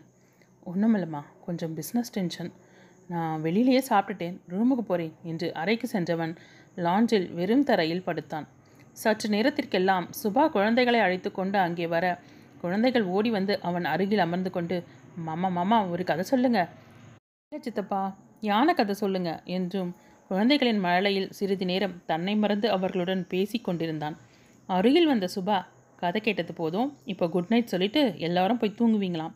அப்போதான் நாளைக்கு நாம் எல்லாரும் வெளியே போகலாம் என்றதும் குழந்தைகள் ஓடிச் சென்று சித்தார்த்தின் கட்டிலில் படுத்துக்கொண்டனர் டெல்லியிலிருந்து சுபா வந்தால் குழந்தைகள் நால்வரும் சித்தார்த்துடன் தான் படுத்துக்கொள்வார்கள் அவனும் குழந்தைகளுடன் குழந்தையாக மாறி கதை சொல்வது பாட்டு பாடுவது என்று தனது ஏமாற்றத்தை சற்று நேரம் மறந்திருப்பான்.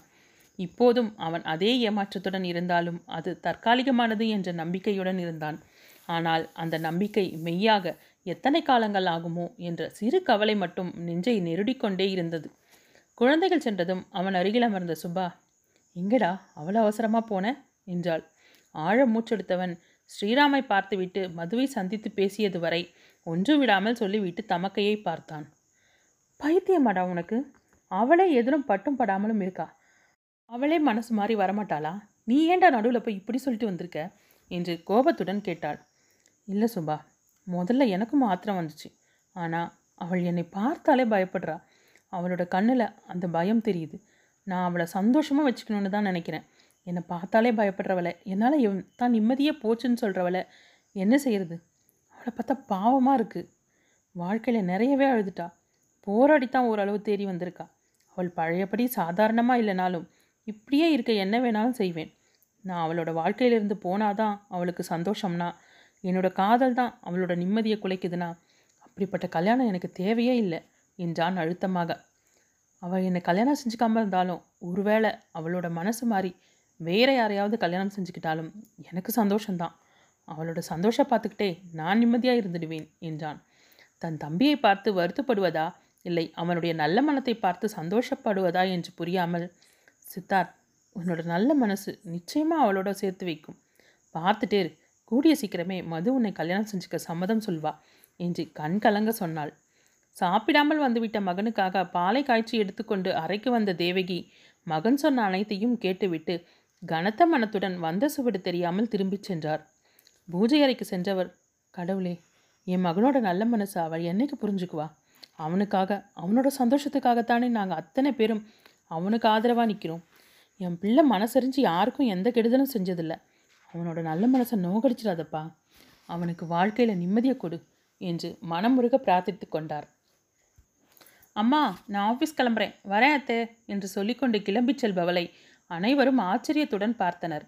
அவள் இன்று அலுவலகத்திற்கு செல்வாள் என்று யாருமே எதிர்பார்க்கவில்லை. சித்தார்த்திடம் பேசியதையோ ராஜேஷிடம் சண்டையிட்டதையோ பெரியவர்கள் இதுவரை அறியவில்லை. ஆனால் வீட்டிலிருந்த ஒரு விதமான இறுக்கத்தை வைத்தே ஏதோ நடந்திருக்கிறது என்று புரிந்து கொண்டனர். அலுவலகத்திலும் அவள் மீண்டும் வந்தது குறித்து அனைவருக்கும் ஆச்சரியம் மட்டுமல்லாமல் சந்தோஷமாகவும் இருந்தது. தன் அறையில் இருந்தபடியே அவள் வந்திருப்பதை பார்த்தான் சித்தார்த். அவள் வேலையை விட்டு செல்லப் போவதை யாரிடமும் சொல்லவில்லை. காலையில் விரைவாகவே வந்து விடுவதும் மாலையில் அவள் சென்ற பின்னே செல்வதும் மதிய உணவு நேரத்தில் ஏதாவது காரணம் சொல்லி வெளியே சென்று விடுவதுமாக இருவரும் மூன்று நாட்களாக கண்ணாமூச்சி ஆட்டம் ஆடிக்கொண்டிருந்தனர் அன்று மாலை அலுவலகம் முடியும் நேரம் நண்பர்கள் இருவரிடமும் நாளைதான் மது அலுவலகம் வருவது கடைசி நாள். அதனால் அவளுக்கு பிரிவு உபச்சாரத்திற்கு ஏற்பாடு செய்யும்படி மதியம் அனைவருக்கும் லஞ்ச் தன்னுடைய செலவும் என்றும் சொன்னான். ரமேஷ் அதிர்ச்சியுடன் என்னடா? என்ன நடக்குதுங்க எங்களுக்கு ஒன்றுமே புரியலை. அவ என்னவோ சமாதானமாகி வரா நீ தான் கொஞ்சம் விலகி போகிறேன்னு நாங்கள் நினச்சிட்ருக்க நீ இப்படி சொல்கிற என்றான். சித்தார்த் எதுவும் சொல்லாமல் இரண்டு கைகளையும் கோர்த்து டேபிள் மேல் வைத்து அதில் தன் நெற்றியை பதித்தபடி அமர்ந்தான். அவனை பார்க்கவே இருவருக்கும் வேதனையாக இருந்தது. ஏண்டா அவள் திடீர்னு இப்படி ஒரு முடிவெடுத்தா? என்று கேட்டான் ஜீவா. அவன் கண்களை மூடியபடியே அவள் வேலையை விட்டு போகிறதுக்கு காரணமே நான் தான் ப்ளீஸ் இதுக்கு மேலே என்னை எதுவும் கேட்காதீங்க என்றவன் எழுந்து வெளியில் சென்றான். அதே நேரம் மதுவும் தன் கேபினிலிருந்து வெளியில் வருவதை கவனித்தவன். அங்கே நின்றிருந்த சிவாவிடம் ஏதோ கேட்பதைப் போல திரும்பி நின்று பேசினான். ரமேஷும் ஜீவாவும் இவை அனைத்தையும் பார்த்து கொண்டிருந்தனர். சித்தார்த்தின் செய்கையை கண்டவளுக்குள் சற்று கஷ்டமாக இருந்தது. அவள் மீண்டும் தன் இடத்திற்கு சென்று விட சித்தார்த்தும் அங்கிருந்து சென்றான். அவன் அந்த ஹாலை கடந்து வெளியில் செல்லும் வரை மது அவன் முதுகையே பார்த்து கொண்டிருந்தாள். அன்று காலையிலிருந்தே மனத்தில் இனம் புரியாத ஒரு உணர்வு ஆட்கொண்டு அவளை இம்சித்து கொண்டிருந்தது. மறுநாள் காலையில் அலுவலகம் வந்த சித்தார்த் பதினோரு மணிக்கெல்லாம் முக்கியமான வேலை இருப்பதாக கூறி கிளம்பிவிட்டான். மதியம் மூன்று மணிக்கு மதுவிற்கு பிரிவு உபசார விழா நடந்தது.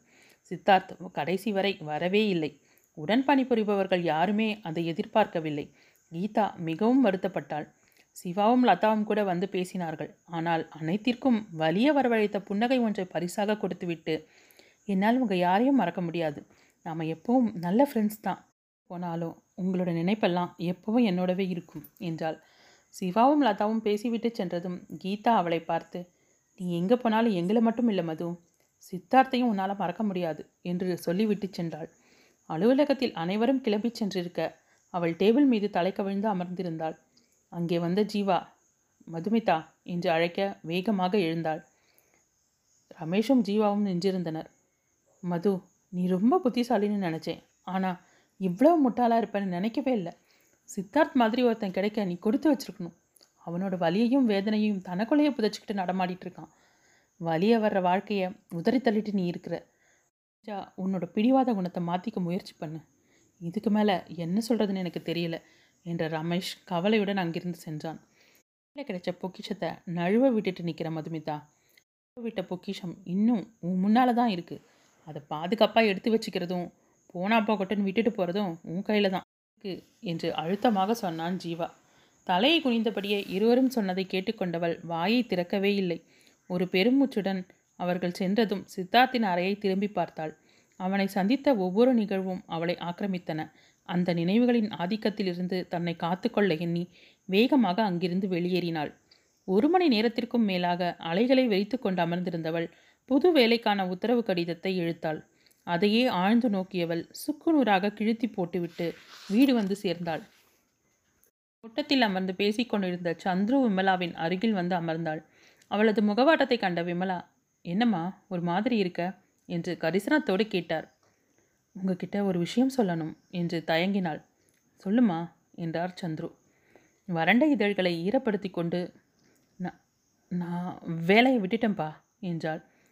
இருவரும் ஒரு சேர அதிர்ந்தனர். என்னம்மா சொல்கிற எங்ககிட்ட கூட சொல்லாமல் ஏன் இந்த திடீர் முடிவு? என்று கேட்டார். எனக்கு பிடிக்கலை. கோபத்தோடு நாங்கள் உன்னை வேலைக்கு போக வேண்டாம்னு சொன்னப்போ எனக்கு ஒரு மாற்றம் வேணும்னு நீயா தானே வேலைக்கு போனேன் இப்போ திடீர்னு பிடிக்காமல் போக என்ன காரணம்? வேலைக்கு போக பிடிக்கலையா? இல்லை அங்கே இருக்கிறவங்களை பிடிக்கலையா? என்று கேட்க என்ன பதில் சொல்வது என்று புரியாமல் அமர்ந்திருந்தாள். விடு விமலா அவளுக்கு போக பிடிக்கல விட்டுட்டா அதை ஏன் பெருசுப்படுத்துகிற இன்னும் அவங்களுக்கு புரியலை. வர அவன் நம்மளை மதிக்கிறதே இல்லை. அவளோட இஷ்டத்துக்கு நடந்துக்கிறா என்றார் கடுமையாக. மறுப்பாக அப்படியெல்லாம் இல்லைம்மா என்றாள் வேகமாக. என்ன அப்படியெல்லாம் இல்லை? உன்னை நான் நேரடியாகவே கேட்குறேன். சொல்லு. ஏன் சித்தார்த்த வேணாம்னு சொல்கிற என்று கேட்டதும் சம்மந்தமே இல்லாமல் இப்போ எதுக்குமா அந்த பேச்சு? என்று எரிச்சலுடன் கேட்டாள். சம்மந்தம் இல்லாமலா வேலையை விட்டுட்டு வந்த? இன்னும் கொஞ்ச நேரத்தில் உன் அண்ணன் வந்துடுவான் அவன் வந்து அவனே கேட்கட்டும் என்று சொல்லும்போதே கார் வந்து நிற்கும் ஓசை கேட்டது. இதோ வந்தாச்சு. போ போய் நீயே கதவை தர என்றார். கடவுளே இந்த நேரம் பார்த்தா இவர்கள் வர வேண்டும் என்று எண்ணிக்கொண்டே கதவை திறந்தாள். ஈஸ்வரன் ராஜி இருவரும் கல்லூரியில் அனைவருடனும் சுற்றுலா சென்றிருக்க அவர்களைத் தவிர மற்ற நால்வரும் வந்திருந்தனர். வித்யா இன்னமும் மதுவிடம் சரியாக பேசுவதில்லை.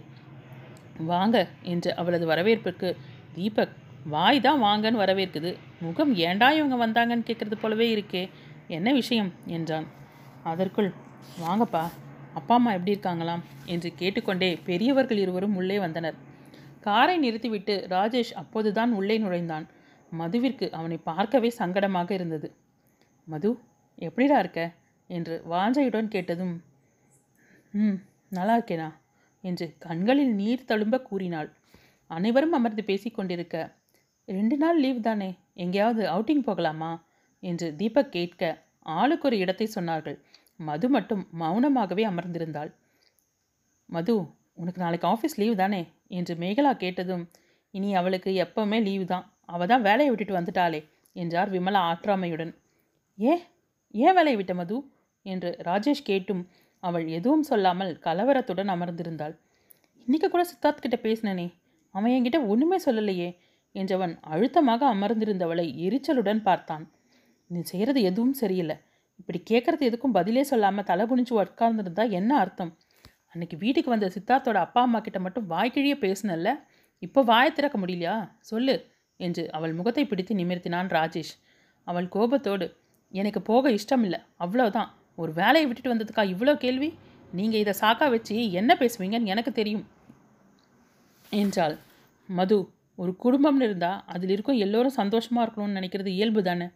நாங்களாம் எங்களுக்குன்னு ஒரு துணையோடு இருக்கும்போது நீயும் அப்படி இருக்கணும்னு நினைக்கிறதுல தப்பு இல்லையே என்றான் தீபக். எனக்கு புதுசாக எந்த துணையும் வேணாம். நான் இப்படியே இருந்துட்டு போகிறேன் என்றால் தவிப்புடன். ராஜேஷ் ஆதங்கத்துடன் அறிவிருந்து தான் பேசுறியா? ஏம்மா இப்படி இருக்க? எங்களோட ஏக்கத்தை புரிஞ்சிக்கவே மாட்டியா நீ?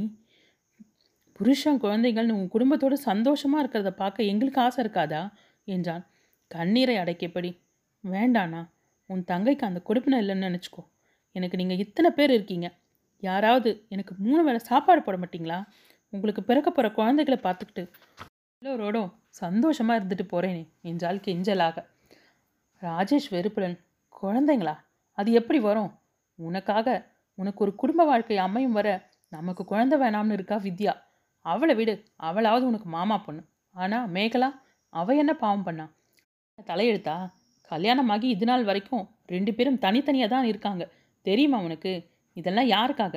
உனக்காக. இவ்வளவு பாசம் வச்சிருக்கவங்கள நீ எவ்வளவு வேதனைப்படுத்துறன்னு புரிஞ்சிக்க என்றான். மதுவின் நெஞ்சம் வெடித்தே விடும் போலிருந்தது. விமலாவும் சந்துருவுமே இதை கேட்டு உறைந்திருந்தனர். ஏன் எல்லாரும் என்னை கொல்லாமல் கொள்றீங்க நான் எந்த ஜென்மத்தில் செஞ்ச பாவமோ இந்த ஜென்மத்தில் மனசில் நிம்மதியே இல்லாமல் இருக்கேன். நீங்களும் சேர்ந்து ஏன் என்னை வதைக்கிறீங்க? என்று முகத்தை மூடிக்கொண்டு அழுதாள். மது நம்ம மூணு குடும்பத்து சந்தோஷமும் உன் கையில் தான் இருக்குது நீ உன் கல்யாணத்துக்கு சம்மதம்னு ஒரு வார்த்தை சொல்லு. அந்த ஒரு வார்த்தைக்காக எத்தனை பேர் ஏங்கிட்டு இருக்காங்க தெரியுமா? என்றான் தீபக். சித்தார்த்துக்கு என்னடி குறை? படிச்சிருக்கான் அழகாக இருக்கான் புத்திசாலி நல்லவன். எல்லாத்துக்கும் மேலே உன்னை அளவுக்கு அதிகமாக நேசிக்கிறான். இதுக்கு மேலே என்னடா வேணும் உனக்கு? என்று தங்கையின் கரத்தை பிடித்துக்கொண்டு உருக்கத்துடன் பேசினான். நான் தான் கல்யாணம் வேணான்னு சொல்கிறேனே ஏன் என்னை திரும்ப திரும்ப வதைக்கிறீங்க? என்றவள் தன் அறைக்கு செல்ல முயன்றவளை பிடித்து வேகமாக திருப்பினான். லூசா நீ கிளிப்பிள்ளைக்கு சொல்கிற மாதிரி சொல்லிகிட்டு இருக்கேன் நீங்கள் என்னடானா உன் விருப்பப்படி இருக்க. அது என்ன அப்படி ஒரு பிடிவாதம் உனக்கு? என்றான் சீற்றத்துடன். இழுத்து சென்று விமலா சந்திரவின் எதிரில் நிற்க வைத்து இவங்க யாரு? உனக்கும் இவங்களுக்கும் என்ன சம்மந்தம் அர்ஜுனை பெத்து வளர்த்து ஆளாக்கி பிள்ளைக்கு கல்யாணம் செஞ்சு வைக்கணும்ன்ற நேரத்தில் மொத்தமாக அவனை இழந்துட்டு நிற்கிறாங்க அவங்களே மனசை தேத்திக்கிட்டு இல்லையா? தன்னோட பிள்ளை உன்னை ஆசைப்பட்டான்னு அவன் சொன்ன ஒரு சொல்லுக்காக அவனோட விருப்பத்துக்காக உன்னை அவங்க பொண்ணாக ஏற்றுக்கிட்டு உனக்கு ஒரு வாழ்க்கையை அமைச்சு கொடுக்கணும்னு நினைக்கிறாங்களே அவங்கள பற்றி ஒரு நாளாவது நினச்சி பார்த்தியா அவங்களோட கெஞ்சல் கொஞ்சமாவது உன் காதில் விழுதா? நீ செய்கிறதையெல்லாம் பொறுத்துக்கிட்டு போகிறாங்க சொல்லப்போனால் நீ இழந்தது ஒன்றுமே இல்லை. ஆனால் அவங்க வாழ்க்கையோட மொத்த சந்தோஷத்தையும் அர்ஜுனோட இழப்போடு சேர்த்து நீ இழந்துட்டு நிற்கிறாங்க என்று சொன்னதும் குமுறி குமுறி அழுதாள். நீ என்ன சொன்னாலும் சரி எனக்கு கல்யாணம் வேணாம் வேணாம் வேணாம். என்னால் சித்தார்த்தோட வாழ்க்கையே நரகமாயிடும். உன் ஃப்ரெண்டோட வாழ்க்கையை நாசமாகிடும். அதுதான் உனக்கு வேணுமா? என்றால் அழுகையோடு. மது எல்லாத்துக்கும் மனசு தான் காரணம். என் கல்யாணம் நடக்க நான் போட்ட கண்டிஷனை நீ இன்னும் மறந்திருக்க மாட்டேன்னு நினைக்கிறேன். நான் சொன்னதை செய்வேன் மது. ரெண்டு நாள் யோசி. நல்ல முடிவாக எடு என்றான் தீபக். ஐயோ என்னை ஏன் புரிஞ்சுக்க மாட்டேன்றீங்க? எனக்கு கல்யாணம் வேண்டாம். சித்தார்த்தோட வாழ்க்கை என்னால் கெட வேண்டாம். அவர் சந்தோஷமாக இருக்கணும். என்னை கல்யாணம் செஞ்சுக்கிட்டா அவருக்கு பிரச்சனை தான். என்னை வற்புறுத்தி கல்யாணம் செய்ய வச்சு அவரோட வாழ்க்கையை சூன்யமாக ஆக்கிடாதீங்க என்றவள் வேகமாக தன் அறைக்கு சென்றாள். நடந்த அனைத்தையும் நடுவில் தலையிடாமல் பார்த்து கொண்டிருந்த பெரியவர்கள் இருவரும் ஒன்றும் பேசாமல் அமர்ந்திருந்தனர். விமலா கண்கலங்க அதை கண்ட தீபக் ஆண்டி ப்ளீஸ் அழாதீங்க. அவள் கூடிய சீக்கிரமே நல்ல பதிலாக சொல்லுவா. நாங்கள் கிளம்புறோம். வரோம் அங்கிள் என்று விடை பெற்றனர். அத்தியாயம் நாற்பத்தி ஒன்பது. அடுத்து வந்த நாட்களில் மது தனக்குள் சுருண்டு கொண்டாள். தானுண்டு தன் வேலை உண்டு என்றிருந்தாள். ராஜேஷ் வந்து பேசிவிட்டு சென்ற நான்கு நாட்களுக்கு பிறகு விமலா ஒரு நாள் மயங்கி விழுந்துவிட ஹைப்பர் டென்ஷன் கம்ப்ளீட் பெட் ரெஸ்டில் இருக்கணும் என்று டாக்டர் அறிவுறுத்த அதன்படி சந்துருவும் மதுவும் எப்போதும் அவரது அருகிலேயே இருந்தனர். மது நேரத்திற்கு தேவையானதை செய்து கொண்டு அவரது அறையிலேயே இருந்தாள். ஆனால் விமலா அவளை பார்க்கும் போதெல்லாம் தன் மகனுக்கு கொடுத்த சத்தியத்தை காப்பாற்ற முடியாமல் போய்விடுமோ ஒரு நல்ல வாழ்க்கையை அமைத்து கொடுக்காமலேயே இறந்து விடுவோமோ என்று மறுகிட உடல் நலம் மேலும் குன்ற துவங்கியது. ஒரு நாள் இரவு விமலாவிற்கு பிபி அதிகமாகி தன் சுயநினைவை இழக்க அவசர அவசரமாக மருத்துவமனைக்கு விரைந்தனர். அவரை ஐசியூவில் அட்மிட் செய்துவிட்டு தவிப்புடன் வெளியே நின்று கொண்டிருந்தனர். சற்று நேரத்தில் சந்துருவும் மருந்துவாக சென்றுவிட நெற்றியை பிடித்தபடி சுவற்றில் சாய்ந்து நின்றிருந்தாள். அண்ணி நீங்க எங்க இங்க? என்ற குரலில் நிமிர்ந்து பார்த்தவள் அஸ்வந்தை பார்த்ததும் கண்ணீருடன் விஷயத்தை சொல்லிவிட்டு யாருமே எதுவுமே சொல்ல மாட்டேன்றாங்க அஸ்வந்த். எனக்கு ரொம்ப பயமாக இருக்குது என்றாள். கவலைப்படாதீங்க அண்ணி. இங்கே அப்பாவோட ஃப்ரெண்டு தான் ஹார்ட் ஸ்பெஷலிஸ்ட் நான் போய் அவரை பார்த்து பேசிட்டு வரேன் என்று ஆறுதல் சொல்லிவிட்டு டாக்டரின் அறையை நோக்கி நடந்தவன் சித்தார்த்திற்கு ஃபோன் செய்து விஷயத்தை சொன்னான். அடுத்த பத்து நிமிடத்தில் ஒரு டாக்டர் குழு விமலாவை பரிசோதித்து வைத்தியம் செய்து கொண்டிருந்தனர். சந்துரு வந்ததும் அவரிடம் விஷயத்தை சொன்னாள். அதே நேரம் சித்தார்த் தன் அன்னையுடன் அங்கு வந்து சேர்ந்தான். சந்துரு நின்று கொண்டிருக்க மது அங்கிருந்த பெஞ்சில் அமர்ந்து சஷ்டி கவசத்தை சொல்லிக் கொண்டிருந்தாள். அவளது சோர்ந்த முகத்தை பார்த்தவனின் நெஞ்சம் கனத்தது. தன் மீது சாய்த்து ஆறுதல் கூற துடித்த கரங்களை கட்டுப்படுத்தி கொண்டு சந்துருவுடன் சென்று பேசினான். தேவகி மது என்று அழைக்க ஆன்டி என்றபடி அவர் தோளில் சாய்ந்து குலுங்கி குலுங்கி அழுதாள். அவள் முதுகை ஆதரவுடன் தட்டி கொடுத்து ஆறுதல் சொன்னார் தேவகி. அது வார்த்தையில் சற்று தெளிந்தவள் நிமிர்ந்து பார்க்க சித்தார்த் சந்துருவுடன் பேசிக்கொண்டிருந்தான் தேவகி கொண்டு வந்திருந்த பாலை ஊற்றி இருவருக்கும் கொடுத்துவிட்டு மதுவிற்கும் ஒரு டம்ளரை கொடுத்தார். எனக்கு வேண்டாம் ஆண்டி என்றவளை. நைட் சாப்பிட்டுட்டு கூட இருக்க மாட்டோமா மணி பன்னெண்டு ஆகுது. இந்த பாலையாவது குடி. வயத்தை காயப்படாது என்று அன்புடன் சொன்னார். அம்மாவுக்கு இப்படியாக நான் தான் காரணம். என்னையே நினச்சி தான் அவங்களுக்கு இந்த நிலமை. அவங்களுக்கு ஏதாவது ஆச்சுன்னா என்னால் யார் முகத்துலையும் விழிக்க முடியாது. என்று அழுதவளை ஆறுதலுடன் அணைத்து கொண்டார். நல்லதையே நினைப்போம். கவலைப்படாத. அவங்க நல்லபடியாக குணமாகி நாளைக்கு இந்த நேரம் உன்னோட பேசுவாங்க. பார்த்துட்டே இரு. இந்தா முதல்ல பாலக்குடி என்று கொடுக்கவும் அவள் மறுக்காமல் வாங்கி கொண்டாள். நீங்களும் கொஞ்சம் இல்லைம்மா எனக்கு இந்த நேரத்தில் வேண்டாம். நீ குடி என்றார் பாசத்துடன். முழுதாக ஒரு மணி நேரம் டாக்டர்களும் அஸ்வந்தும் தேவையான பரிசோதனை அதற்கு உண்டான வைத்தியம் என்று செய்துவிட்டு வெளியில் வந்தனர். சந்துருவிடம் ஒன்றும் பயப்பட வேண்டாம். செகண்ட் அட்டாக் மயக்கம் கொடுத்து ரெஸ்ட்டில் வச்சுருக்கோம். ரொம்ப கோபமோ டென்ஷனோ வராமல் பார்த்துக்கோங்க என்று சொல்லிவிட்டு சித்தார்த்திடமும் தேவகியிடம் பேசிவிட்டு சென்றார். ரொம்ப தேங்க்ஸ் அஸ்வந்த் நீங்கள் மட்டும் இல்லைன்னா என்ன நடந்திருக்குமோ என்றால் கண்கள் கலங்க. என்ன நீ? இதுக்கு போய் தேங்க்ஸ் சொல்லிட்டு. நீங்கள் எனக்கு தேங்க்ஸ் சொல்லணும்னா அதை வேற மாதிரி சொல்லுங்க. சரி நான் கிளம்புறேன். நாளைக்கு காலேஜ் போகணும் என்றான். வாயே மது உன்னை உங்கள் மாமா வீட்டில் விட்டுட்டு போகிறேன் என்றார் தேவகி. இல்லை ஆண்டி. மாமா வீட்டில் யாரும் இல்லை. அண்ணனும் அத்தானும் கும்பகோணம் போயிருக்காங்க. மாமாவும் அத்தையும் டூர் போயிருக்காங்க. எல்லோரும் நாளைக்கு தான் வருவாங்க. அவங்களுக்கு மெசேஜ் அனுப்பியிருக்கேன் என்றாள். சரி அப்போது நானும் உனக்கு துணையாக இங்கேயே இருக்கேன் என்றார். அம்மா நீங்கள் கிளம்புங்க. நைட்டில் நீங்கள் இங்கே கண் விழிக்க வேணாம். நான் இங்கே இருக்கேன். ஏதாவது தேவைன்னா நான் பார்த்துக்கிறேன்.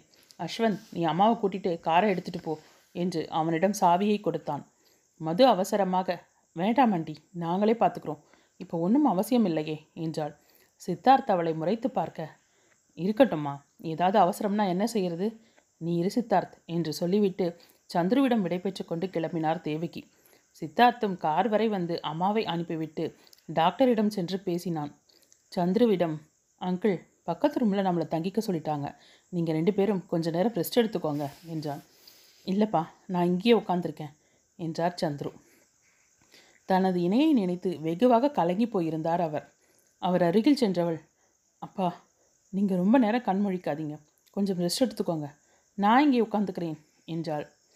ரெண்டு பேரும் ரெஸ்ட் எடுங்க. ஆன்ட்டி மயக்கத்தில் தானே இருக்காங்க. இப்போ நீங்கள் ரெண்டு பேரும் இங்கே உட்கார்ந்து என்ன செய்வீங்க? ஐசியூவில் அவங்க பார்த்துப்பாங்க என்று சொல்ல அரை மனதாக இருவரும் அறைக்கு சென்றனர். கட்டிலில் சந்துருவை படுக்க சொல்லிவிட்டு அங்கிருந்து சோஃபாவில் அமர்ந்தாள். அவள் அருகில் வந்த சித்தார்த் மது நீ அந்த பெஞ்சில் படுத்துக்கோ என்றான். அவனை நிமிர்ந்து பார்க்காமலேயே வேண்டாம் நான் இங்கேயே உட்காந்துக்கிறேன் என்றாள். சொல்கிறத கேளுமா நீ போய் படு சோர்ந்து போயிருக்க. நான் உட்காந்துட்டே தூங்கிடுவேன் உனக்கு பழக்கம் கிடையாது என்று சொல்ல எழுந்து பெஞ்சில் சென்று படுத்தாள். சோஃபாவில் அமர்ந்த சித்தார்த் எதிரில் இருந்த டீப்பாயில் கால்களை நீட்டி கண்களை மூடிக்கொண்டான். ஆனால் உறக்கம் மட்டும் வரவில்லை. கண்களை திறந்து அவளை பார்த்தவன் ஏசி குளுமையால் துப்பட்டாவை இழுத்து மூடிக்கொண்டு காலை குறுக்கியபடி லைட் வெளிச்சத்தில் கண்கள் கூசியதால் கண் கைகளால் மறைத்தபடி படுத்திருந்தாள். ஏசியை குறைத்துவிட்டு கட்டில் மீதிலிருந்த ஒரு பெட்ஷீட்டை எடுத்து அவளது தூக்கம் கலைந்து விடாமல் மெல்ல போர்த்திவிட்டு இரவு விளக்கை போட்டவன் லைட்டை அணைத்துவிட்டு சோஃபாவில் அமர்ந்தான். இவை அனைத்தையும் தூங்குவது போல கண்களை மூடிக்கொண்டு பார்த்து கொண்டிருந்த அவன் கவனிக்கவில்லை. காலையில் எழுந்தவள் தன் மீது போர்த்தி இருந்த பெட்ஷீட்டையும் சித்தார்த்தையும் பார்த்தாள். அவன் அயர்ந்து உறங்கிக் கொண்டிருந்தான். தன்னுடைய வேலைகளை முடித்துக்கொண்டு ஐசியூவின் அருகில் இருந்த பெஞ்சில் சென்று அமர்ந்தாள். சற்று நேரத்தில் காலடி ஓசை கேட்டு நிமிர்ந்தவள் தீபக்கும் ராஜேஷும் வருவதைக் கண்டு எழுந்தாள்.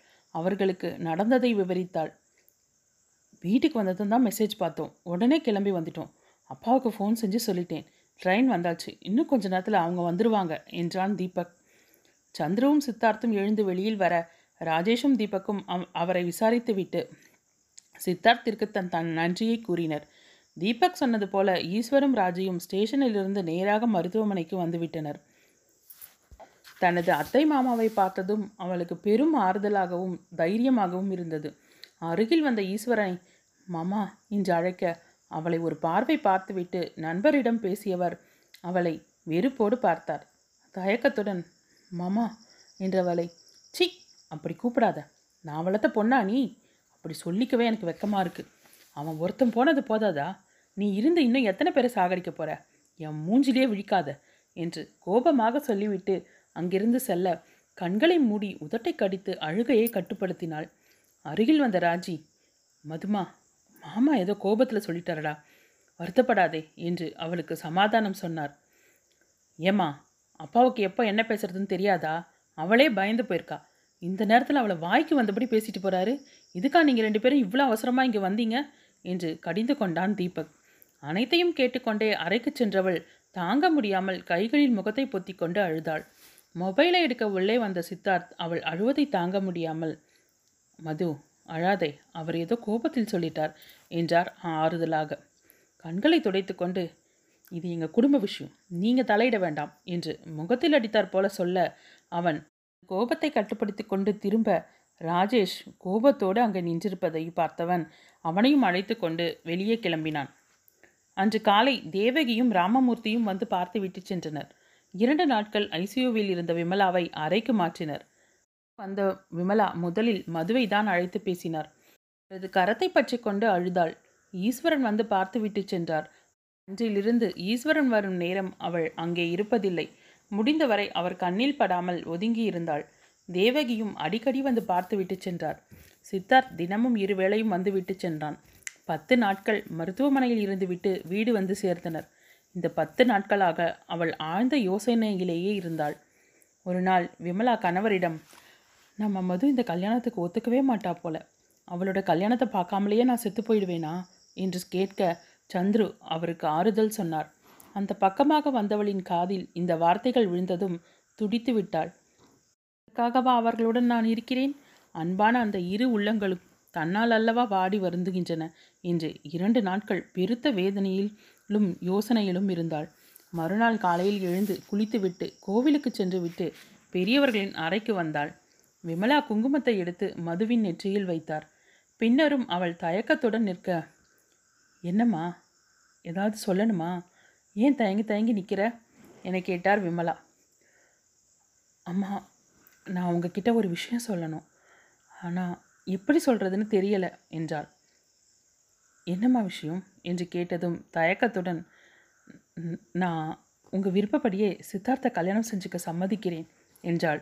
அவர் ஆச்சரியத்துடன் மதுமா உண்மையாவா சொல்கிற நல்லா யோசிச்சு தானே சொல்கிற உனக்கு மனப்பூர்வமான சம்மதம் தானே?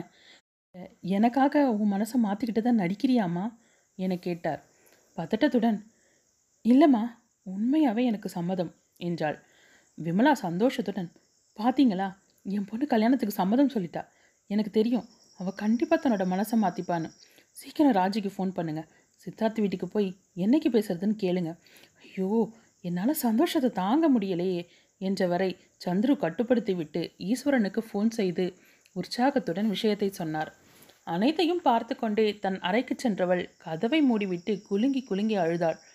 அன்று மாலை லேப்டாப்பில் சேமித்து வைத்திருந்த அர்ஜுனின் நினைவுகளை கடைசியாக ஒருமுறை பார்த்துவிட்டு அனைத்து புகைப்படங்களையும் வீடியோக்களையும் கண்ணீருடன் அழித்தாள். அர்ஜுன் தனக்கு வாங்கி கொடுத்த பொருட்களை ஒரு பேக்கில் போட்டு சந்துருவிடமும் கொடுத்தாள். அப்பா இதெல்லாம் உங்கள் பிள்ளை எனக்காக வாங்கி கொடுத்தது. இதையெல்லாம் உபயோகிக்கும் உரிமை எனக்கு இல்லை. அதனால் எல்லாத்தையும் கொண்டு வந்திருக்கேன். இது அவரோட செயின் என்று கழுத்தில் அணிந்திருந்த சங்கிலியையும் கழற்றி கொடுத்து விட்டு சென்றாள். சந்திரசேகரின் இதயம் கனத்தது. அந்த பையை மகனின் உடைமைகளுடன் சேர்த்து வைத்துவிட்டு அந்த அறையை பூட்டினார். அன்றே ஈஸ்வரன் குடும்பத்தினர் சித்தார்த்தின் வீட்டிற்கு சென்று விஷயத்தை சொல்லி நிச்சயத்திற்கு நாளும் குறித்து கொண்டு வந்துவிட்டனர். அலுவலகத்திலிருந்து வந்தவனை அஸ்வந்தும் நேத்ராவும் சேர்ந்து கிண்டல் செய்து கொண்டிருக்க மது கல்யாணத்திற்கு சம்மதித்து விட்டாள் என்ற விஷயத்தை மகனிடம் சொன்னார் தேவகி. விஷயத்தை கேட்டு பெரிதாக எந்த உணர்வுகளையும் வெளிக்காட்டாமல் இருந்த போதும் அவனது முகத்தில் தெரிந்த நிம்மதியையும் சிறு புன்னகையையும் கண்ட தேவகிக்கு மகிழ்ச்சியாக இருந்தது. அத்தியாயம் ஐம்பது. ஈஸ்வரனும் ராஜியும் நிச்சயத்திற்கு தேதி குறித்துவிட்டு மதுவின் வீட்டிற்கு வந்தனர். மது ஈஸ்வரனின் எதிரில் வரவே இல்லை. அவரே எழுந்து சமையலறையில் நின்றிருந்தவளை மதுமா என்றதுதான் தாமதம். மாமா என்றவளுக்கு அழுகை முட்டிக்கொண்டு வந்தது. சாரிடா கண்ணா நான் அது போல் பேசியிருக்கக்கூடாது உன்னிடம் கோபத்தில் பேசிட்டேனே தவிர என் மனசும் இத்தனை நாளாக சரியாகவே இல்லை. சரி போனது போகட்டும். நீ ஒரு சந்தோஷமான செய்தி சொல்லியிருக்க. உனக்கு என்ன வேணும்? என்றார். சொல்கிறேன் மாமா என்றவள் அவருடன் ஹாலுக்கு வந்தாள். நான் கல்யாணமாகி போனால் அம்மாவும் அப்பாவும் இந்த வீட்டில் தனியாக இருப்பாங்க. அவங்களுக்கு தனிமை ரொம்ப கொடுமையாக இருக்கும். அதனால் இனி அவங்க ரெண்டு பேரையும் நீங்கள் நம்ம வீட்டிலையே வச்சுக்கணும். எனக்கு வேற எதுவும் வேணாம். அவங்க வேணாம்னு சொன்னால் நானும் யோசிக்க வேண்டியிருக்கும். என்றால் கராராக. நிறைய வாக்குவாதத்திற்கு பிறகு விமலாவும் சந்துருவும் சம்மதித்தனர். மளமளவென வேலைகள் நடந்தன. மது தனது சந்தோஷத்தையும் காண்பிக்கவில்லை. அதே நேரம் சோகத்திலும் புரளவில்லை. அவள் திருமணத்திற்கு சம்மதித்தது அனைவருக்குமே மகிழ்ச்சி. சித்தார்த்தே சுபாவிற்கு ஃபோன் செய்து சொன்னதும் அவளால் நம்பவே முடியவில்லை. மறுநாளை குடும்பத்துடன் கிளம்பி வந்துவிட்டனர் வீடே சந்தோஷத்தில் மூழ்கியிருந்தது. விஷயம் கேள்விப்பட்டு கீதாவும் சுரேஷும் தன் குடும்பத்துடன் வந்து தங்கள் வாழ்த்துக்களை தெரிவித்தனர். நிச்சயத்திற்கு நெருங்கிய உறவினர்கள் மட்டுமே அழைக்கப்பட்டிருந்தனர். நல்ல நேரத்தில் தாம்பூலத்தட்டு மாற்றப்பட்டு நிச்சயம் உறுதி செய்யப்பட்டது. முதலில் மது மோதிரம் அணிவிக்க அடுத்து சித்தார்த் அவளுக்கு அணிவித்துவிட்டு கையை விடாமல் பிடித்திருந்தான். அவள் சங்கடத்துடன் நின்றிருந்தாள். யாரும் அறியா வண்ணம் அவள் தன் கையை இழுக்க முயல. அவன் வேண்டுமென்றே அவளது கையை பிடித்து விரலால் அவள் உள்ளங்கையில் லேசாகச் சுரண்டினான். அவளுக்கு உடலில் மின்சாரம் பாய கையை வேகமாக இழுத்து கொண்டாள். அண்ணா இதெல்லாம் ரொம்ப ஓவர். நாங்கள் இத்தனை பேர் இருக்கோம். இப்படியா டைரக்டாக ரெண்டு பேரும் கையை பிடிச்சு இழுத்து விளையாடுவீங்க? அங்கே பாரு அண்ணி எப்படி வெக்கப்படுறாங்க? என்று சிரித்தான் அஸ்வந்த். அவள் எதுவும் பேசாமல் தலையை குனிந்தபடி நின்றிருந்தாள். மேகலாவும் வித்யாவும் ஏய் கொஞ்சம் சிரிச்சா மாதிரி இருடி. முகத்தை என்னவோ தின்ன ஏதோ போல வச்சிருக்க என்று சொல்லியும் அவளால் லேசான புன்னகையை கூட வெளிப்படுத்த முடியவில்லை. தலையை உயர்த்தாமல் நின்றிருந்தவளை மது வெக்கப்படுறதை இப்போவே நல்லா பார்த்துக்கோங்க கல்யாணத்துக்கு அப்புறம் இப்படியே ரெண்டு பேரும் ஆப்போசிட்டாக மாறிடுவாங்க. விட்டா அண்ணன் மதுவுக்கு கூஜாவே தூக்குவார் என்று சிரித்தான் சுரேஷ். என் பொண்டாட்டிக்கு நான் கூஜா தூக்காம வேற யாரடா தூக்குவா? என்ன கீதா உங்கள் கல்யாணத்துக்கு அப்புறமும் அப்படித்தானே என்று கேட்டான் சித்தார்த். இப்பவே அப்படித்தான். கல்யாணத்துக்கு பின்னால் மட்டும் மாறிடவா போகுது என்று கீதா சொல்ல இப்போது அனைவரும் சுரேஷை பார்த்து சிரித்தனர். அனைத்து பேச்சையும் கேட்டுக்கொண்டிருந்தாலும் அவளது மனத்தில் வருங்காலத்தை எண்ணிய பயம் நிறைந்திருந்தது சித்தார்த் அவளையே பார்த்து கொண்டிருந்தான். அவளது மனத்தில் என்ன உழன்று கொண்டிருக்கிறது என்று அவனுக்கு நன்றாகவே புரிந்தது. கண்களில் காதலை தேக்கி விரைவிலேயே உன் மனத்தை உனக்கு புரிய வைத்து சந்தோஷத்தோடு வை வைத்துக்கொள்வேன் மது என்று எண்ணிக்கொண்டான். வீடே மகிழ்ச்சி கடலில் இருந்தது. மணமக்களை விட சுற்றத்திற்கும் உறவினர்களுக்கும் மனம் நிறைந்திருந்தது. நிச்சயதார்த்தம் முடிந்த மறுநாள் சித்தார்த் சற்று தாமதமாக ஆஃபீஸ் சென்றான். அவன் உள்ளே நுழைந்ததும் அனைவரும் எழுந்து நின்று கைதட்டி வரவேற்றனர். அவன் புன்னகையுடன் அவர்களிடம் வரவேற் வரவேற்பிற்கு நன்றி கூறினான். மது வேலையை விட்டுட்டு போனதும் நாங்கள்லாம் என்னவோ ஏதோன்னு நினச்சோம். ஆனால் கடைசி வரைக்கும் நீங்கள் ரெண்டு பேரும் உங்கள் காதலை வெளியே யாருக்குமே சொல்லாமல் மறைச்சி வச்சுட்டீங்களே. நிச்சயத்துக்கு தான் எங்களை எல்லாம் கூப்பிடல. அட்லீஸ்ட் கல்யாணத்துக்காவது சொல்வீங்களா? என்று ஆள் ஆளுக்கு கேட்டனர். அவன் சிரித்துக்கொண்டே சாரி ஃப்ரெண்ட்ஸ் கல்யாணத்துக்கு யாரையும் கூப்பிட முடியாத சூழ்நிலை. ஆனால் எல்லோருக்கும் வரவேற்புக்கு நிச்சயம் அழைப்பு உண்டு. எல்லோரும் குடும்பத்தோடு வந்து உங்களோட வாழ்த்துக்களையும் ஆசீர்வாதங்களையும் கொடுக்கணும் என்று சொல்லிவிட்டு தன் அறைக்கு சென்றான். பின்னாலேயே வந்த ரமேஷும் ஜீவாவும் என்னடா மாப்பிள லீவ் போட்டுட்டு கனவுலகத்தில் இருப்பேன்னு பார்த்தா ஆஃபீஸ் வந்து நிற்கிற என்றனர். கனவுலகத்தில் இருக்கணுமா?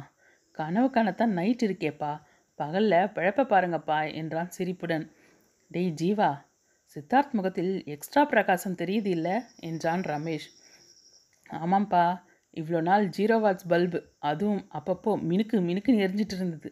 இப்போது ஃபிஃப்டி வாட்ஸா ஹண்ட்ரட் வாட்ஸா என்று கேலியாக சொன்னான். ரெண்டு பேரும் என்னை ஒரு வழி பண்ணுறதுன்னு முடிவோடு இருக்கீங்க. போங்கடா போய் வேலையை பாருங்க என்றான் சித்தார்த். வேலையா? அது எங்கேடா போகுது? இன்னைக்கு ஒரு நாள். கொஞ்ச நேரம் கழித்து வேலையை தொடங்கினா தப்பில்லை என்ற ஜீவா. ஆமாம் என்னடா கல்யாணத்துக்கு யாரையும் கூப்பிட மாட்டேன்னு சொல்லிட்ட? என்று கேட்டான். கல்யாணத்தை கொஞ்சம் சிம்பிளாக பண்ணலாம்னு தான். கோவிலில் கல்யாணம். அங்கிருந்து நேராக ரெஜிஸ்டர் ஆஃபீஸ் போய் ரெஜிஸ்டர் பண்ணிவிட்டு ஈவினிங் ரிசப்ஷன். இதுதான் பிளான் என்றான். நீயே முடிவு பண்ணிட்டியா? அம்மா அப்பா கிட்ட சொன்னியா? என்ன சொன்னாங்க? மது வீட்டில் ஒத்துக்கிட்டாங்களா? என்று கேட்டான் ரமேஷ். சிரித்துக்கொண்டே அம்மா அப்பாவுக்கு சொல்லாமலா? இந்த முடிவை எடுக்க காரணமே மதுதான். கல்யாணம் கிராண்டாக செஞ்சா அவளுக்கு மனசு கஷ்டமாக இருக்கும் என்றான் புன்னகையுடன். என்னடா இதுக்குள்ளே வரப்போகிற பொண்டாட்டிக்கு சப்போர்ட்டா? என்றான் ஜீவா. சப்போர்ட் இல்லைடா அவளோட மனசை காயப்படுத்தாமல் இருக்கத்தான். கல்யாணத்துக்கே அரை மனசாக தான் சம்மதம் சொல்லியிருப்பா. என்னோட முடிவு மட்டும் இல்லை அவளோட எண்ணமும் அதுவாக தான் இருக்கும். அம்மாவும் அப்பாவும் கல்யாணத்துக்கு நாள் குறிச்சிட்டு ஈவினிங் மது வீட்டுக்கு போய் பேசுகிறேன்னு சொல்லியிருக்காங்க. உன்னை பார்த்தா எனக்கு ரொம்ப பெருமையாக இருக்குடா. நீ கண்டிப்பாக அவளோட மனசை மாற்றிடுவேன் நம்பிக்கை இருக்குது என்ற ரமேஷ் அ- நண்பனை அணைத்து கொண்டான். மது தன் வீட்டிலும் அதையே தான் சொல்லி கொண்டிருந்தாள். கல்யாணத்தை சிம்பிளாக வச்சுக்கலாம்னு சொல்லுங்க மாமா என்றதும் அது எப்படிடா? அவங்க என்ன பிளான் வச்சுருக்காங்களோ? அது மட்டும் இல்லை நம்ம வீட்லேயும் சரி அவங்க வீட்லேயும் சரி. இதுவரை நடந்த கல்யாணம் எல்லாம் கிராண்டாக செஞ்சுட்டு உன் கல்யாணத்தை மட்டும் எப்படிமா சிம்பிளாக பண்ண முடியும்? என்றார் கேள்வியாக. ப்ளீஸ் மாமா என்று கெஞ்சியவளை பார்த்த ஈஸ்வர் சரிடா அவங்க வரட்டும் பேசுவோம். அவங்க சரின்னு சொன்னாதான் நீ சொன்னது போல நடக்கும். இல்லைனா நாம தான் மாற்றிக்கணும் என்றதும் அவளும் அரை மனதாக ஒப்புக்கொண்டாள். வீட்டிற்கு வந்த சித்தார்த் அம்மா இதை பாருங்க என்று அன்னையிடம் புடவை ஒன்றையும் நகைப்பெட்டியையும் கொடுத்தான்.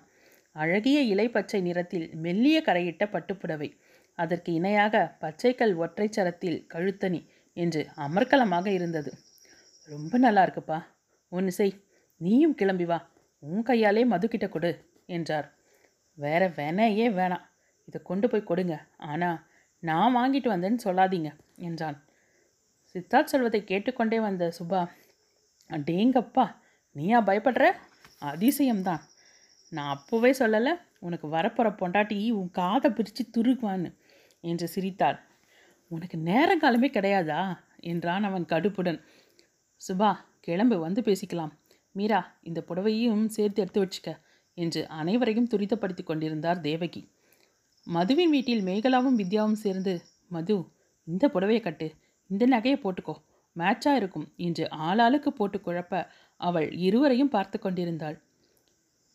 தொடுத்து வைத்த பூவுடன் அங்கே வந்த ராஜி மது இன்னுமா நீ ரெடி ஆகலை? அவங்க இன்னும் பத்து நிமிஷத்தில் வந்துடுவாங்க சீக்கிரம் திரும்பு இந்த பூவை வச்சுக்கோ என்று நெருங்க கட்டிய மல்லிச்சரத்தை அவளது கூந்தலில் சூட்டிவிட்டார். அத்தை இவங்க ரெண்டு பேரையும் முதல்ல இங்கேருந்து இழுத்துட்டு போங்க. நானே கிளம்பி வரேன். நீங்கள் ரெண்டு பேரும் கீழே போய் கிச்சன் வேலையை பாருங்க என்று இருவரையும் அனுப்பியவர் அவள் சிலையாக அமர்ந்திருப்பதை பார்த்து மதுமா உனக்கு கொஞ்சம் கஷ்டமாக தான் இருக்கும். எங்களுக்கு புரியுது. அவங்க வரும்போது முகத்தை கொஞ்சம் சிரித்தது போல வச்சுக்கோடா என்று வாஞ்சையுடன் சொல்ல சரி என்று தலையை அசைத்தாள். என் ராஜாத்தி சீக்கிரம் கிளம்பி வாடாமா என்று சொல்லிவிட்டு கீழே சென்றார். சில நொடிகள் கண்களை மூடியபடி நின்றிருந்தவள் தன்னை ஆசுவாசப்படுத்தி கொண்டு கிரேப்ஸில் கொஞ்சம் எடுத்து கட்டிக்கொண்டு தயாராக ஆரம்பித்தாள். சிறிது நேரத்தில் சித்தார்த்தின் குடும்பத்தினர் வந்து சேர்ந்தனர்.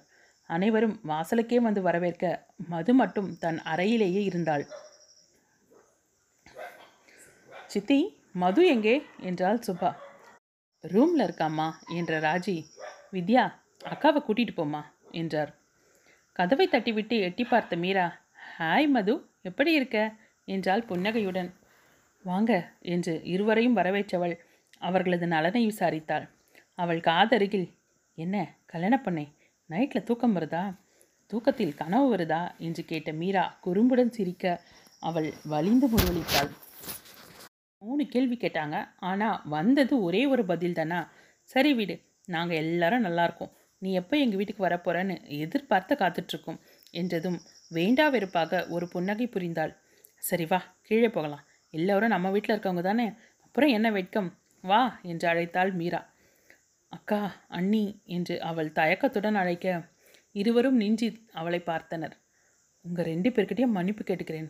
அன்னைக்கு ஏதோ கோபத்தில் அப்படி பேசிட்டேன் என்றாள் வருத்தத்துடன். மீரா சிரித்துக்கொண்டே இவ்வளோதானா நாங்கள் என்னவோ ஏதோன்னு நினச்சோம். அதை நாங்கள் மறந்தே போயிட்டோம். இப்போ நீ எங்கள் வீட்டு பொண்ணு என்றாள். சுபா ஆதரவுடன் அவளது தோலை தொட்டு இன்னுமா அதே நினச்சிட்ருக்க? அதுக்கு தான் நிச்சயதார்த்தம் அத்தனைக்கு சோர்ந்து போயிருந்தியா? என்று கேட்டதும் தயக்கத்துடன் இருந்தவளை பார்த்த மீரா நீ உன் மனசில் இருந்ததை கொட்டிட்ட. உன்னுடைய சூழ்நிலை அப்படி. நாங்கள் யாரும் உன்னை தப்பாக நினைக்கல. வாம்மா என்று அவளை அழைத்து கொண்டு கீழே வந்தனர். மேலும் தான் சாதாரணமாக இருப்பதைப் போல காட்டிக்கொண்டாள் மீரா தேவகியிடம் சித்தார்த் கொடுத்து அனுப்பிய பார்சலை கொடுக்க அவர் மதுவிடம் கொடுத்தார். மது இது உனக்கு. பிரித்து பார்த்து பிடிச்சிருக்கான்னு சொல்லு என்று கனிவாக சொல்ல இதுக்காண்டி என்றவள் நாக்கை கடித்துக்கொண்டு அத்தை இப்போ இந்த கிஃப்ட் என்று நெளிந்தாள். மது அது வேற இது வேற. இது சம்திங் ஸ்பெஷல் பார்த்துட்டு உன்னோட கமெண்ட்டை சொல்லு. உன்னோட கமெண்ட்டுக்காக ரொம்ப நேரமாக வெயிட்டிங் என்று மர்மமாக புன்னகைத்தாள். மது கிஃப்ட் ராப் செய்யப்பட்டிருந்த அந்த பார்சலை பிரித்து புடவை இருந்த பெட்டியை திறந்தாள். அழகிய இலைப்பச்சை நிறத்தில் பார்டர் இல்லாமல் தங்க நிற சரிகையில் சற்று இடைவெளி விட்டு மயில் பிரிண்ட் செய்யப்பட்டு அழகாக இருந்தது. அவளுக்கு பார்த்தவுடன் பிடித்துவிட முகத்தில் புன்னகையாக வெளிப்பட்டது. ம் ரொம்ப அழகாக இருக்கத்த எனக்காக இவ்வளவு அழகாக செலக்ட் பண்ணி வாங்கிட்டு வந்திருக்கீங்க. தேங்க்யூ என்றாள். சிரித்த தேவகி போய் கட்டிட்டு வாயேன் என்றதும் எழுந்தவளிடம் ஜுவல் பாக்ஸையும் கொடுத்து அனுப்பினர். புடவையை கட்டிக்கொண்டு நகைகளை அணிந்து கொண்டு வர தேவகி அவளது கன்னத்தை வழித்து திருஷ்டி கழித்துவிட்டு ராஜாத்தி மாதிரி இருக்கேடா கண்ணம்மா என்றார். அவள் அழகாக புன்னகைக்க சுபா தன் மொபைல் கேமராவில் கிளிக்கிக் கொண்டாள். லேப்டாப்பில் மும்முரமாக இருந்த சித்தார்த் தொடர்ந்து அடித்து கொண்டிருந்த கைபேசியை எடுத்து சுபா முக்கியமான மெயில் அனுப்பிட்டுருக்கேன் அப்புறம் பேசு என்று ஃபோனை வைக்க முயல இருடா உன் பர்சனல் மொபைலுக்கு ஒரு இமேஜ் அனுப்பியிருக்கேன் அதை பாரு என்றாள் ஏய் எனக்கு வேலை இருக்குது நான் அப்புறம் பார்க்குறேன். நீ ஃபோனை வை என்றவன் ஃபோனை கட் செய்துவிட்டு வேலையில் மூழ்கினான். அடுத்த இரண்டாம் நிமிடம் மீண்டும் ஒலிக்க எரிச்சலுடன் நான் தான் அப்புறம் பார்க்குறேன்னு சொன்னேனே என்றதும் போடா நீயும் உன் வேலையும். முதல்ல நீ அந்த இமேஜை பாரு. அதுக்கு பிறகு திட்டலாமா வேணாமான்னு முடிவு பண்ணு என்றால் பிடிவாதமாக. உன்கிட்ட பெரிய தொல்லையா போச்சுடி என்றவன் படத்தை திறந்து பார்க்க தான் வாங்கி கொடுத்த புடவையும் நகைகளையும் அணிந்திருந்த படத்தை பார்த்ததும் சந்தோஷத்தில் திக்குமுக்காடி விட்டான் இந்த முறை அவனே தமக்கைக்கு ஃபோன் செய்ய அவள் இரண்டு முறை எடுக்காமல் போக்கு காட்டிவிட்டு மூன்றாவது முறையாக எடுத்தாள்.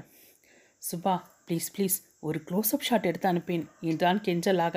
அவளோ முடியாது போடா நீ போய் மெயில் அனுப்பு என்று கோபித்து கொண்டது போல சொல்ல அக்கா அக்கா உன் தம்பிக்காக இதை கூட செய்ய மாட்டியா? ஒன்னே ஒன்று ப்ளீஸ் என்று கொஞ்சுவதைப் போல அவன் சிரித்துக்கொண்டே கேட்டான்.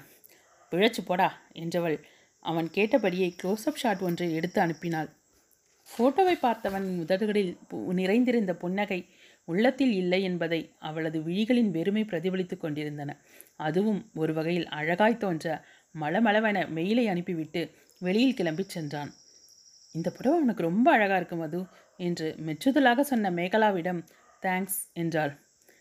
ம் நம்ம மாப்பிள்ள சாரோட செலெக்ஷன் ஆச்சே சும்மாவா?